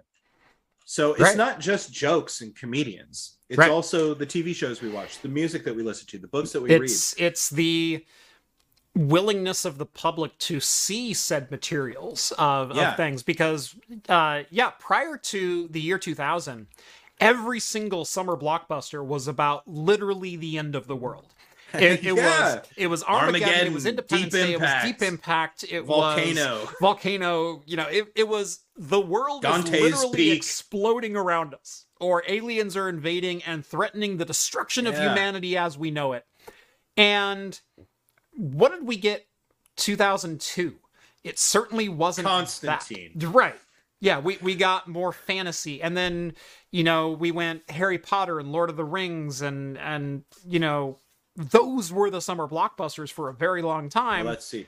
You also got uh, Collateral. You know. Ooh, yeah. Uh, yeah. Tom Cruise. yeah we Jamie went we went away from from man versus uh end of the Like- world and god Yeah. and cataclysm into man versus man if, Yeah, if, there was a if you want to there was a quote big shift. literary learnings you know your your Yeah, yeah. your seven antagonists circle Yeah, you're you're you're uh, the hero of many faces. that's You're right you're Whitworth. Joseph i Campbell. pay attention in middle school Yeah, you're Joseph Campbell, the monomyth. yeah Yeah. So anyway, we do have one more quick story. We'll touch base on this so that Jeff can go and spend time with his kids. yep Uh, press F to pay respects. Pour one out. Uh, I cried all night, says one player of the hit World of Warcraft, uh, because Blizzard is forced to shut down servers in China Yep. because they couldn't uh, they couldn't come to a licensing agreement with their local providers, NetEase. They were forced to suspend games. Um, and shut down servers. So they are seeking alternative licensing agreements from the sounds of it. Um, but until then, they have essentially, it sounded like they assured all players in China that don't worry, your profiles, your characters, all of these things are going to be saved. So that if ever we can turn these things, who do we look on- like activision but anyway, I, it's kind of wild to me that like just that was a better joke than you even gave me credit for It was really good. Thank it you. was really good. But I'm trying not to get bogged down, Jeff. I promised 40 minutes ago I wouldn't bog us down Yes. anymore. Uh, here we are. So, So anyway, World Just- of Warcraft goes dark in China. Uh, your data is in suspension. Should they ever find Yeah. a service to be able to light the servers back up again? But uh, yeah, a lot of Chinese players are are kind of SOL. SOL at the moment. And we're talking about 20 years of continuous right? upkeep. Uh, just gone. Yeah. so I think that's insane to me in this modern world. But what are you going to do? I mean, this is a whole level of like international business that I will probably never aspire to. So Mhm. uh, I, I don't think I'll ever be as big as Blizzard. So who knows? Yeah. Anyway. So sorry, guys. yep. Sorry, WoW fans. Sorry, WoW China. fans. Yep. Even WoW fans in the US, I think the end is probably near. I hope it is. Um, I hope it is. There's I have my own WoW stories, but we'll save that for next time. I logged into WoW twice, ever. Um, it never got its claws into me. Uh, so I I tried. I want to say circa around 2003, but we had dial up, and I had an absolutely terrible connection. I played for like 20 minutes and then logged out. Um, I then tried again in 2008. Would have been 2008. Um, and I just uh moved into a place uh had had broadband and, and everything else and and finally built myself a good computer and i'm like i want to play wow. A couple of my friends are really into it. I want to get on there. Um i logged into a server and uh it was literally worse than when i had dial up now i had 50 meg down and 5 meg up. It wasn't a bad connection but I got on there and I was getting like a frame and a half per second. And and I couldn't move and I couldn't barely do anything. Oh man. It, it put me in a public spawning area, and then like I, I walked around for like a minute, going maybe this will get better, and then it never got better, and then I logged out, and I never logged in again. That was it. See, it. I think World of Warcraft came out when I was in eighth grade. And my brother was playing it for a while. He left for Christmas break and he said, I was visiting uh, Warcraft my mom's. three came out was when I was in high school. Yeah, what are you going to do?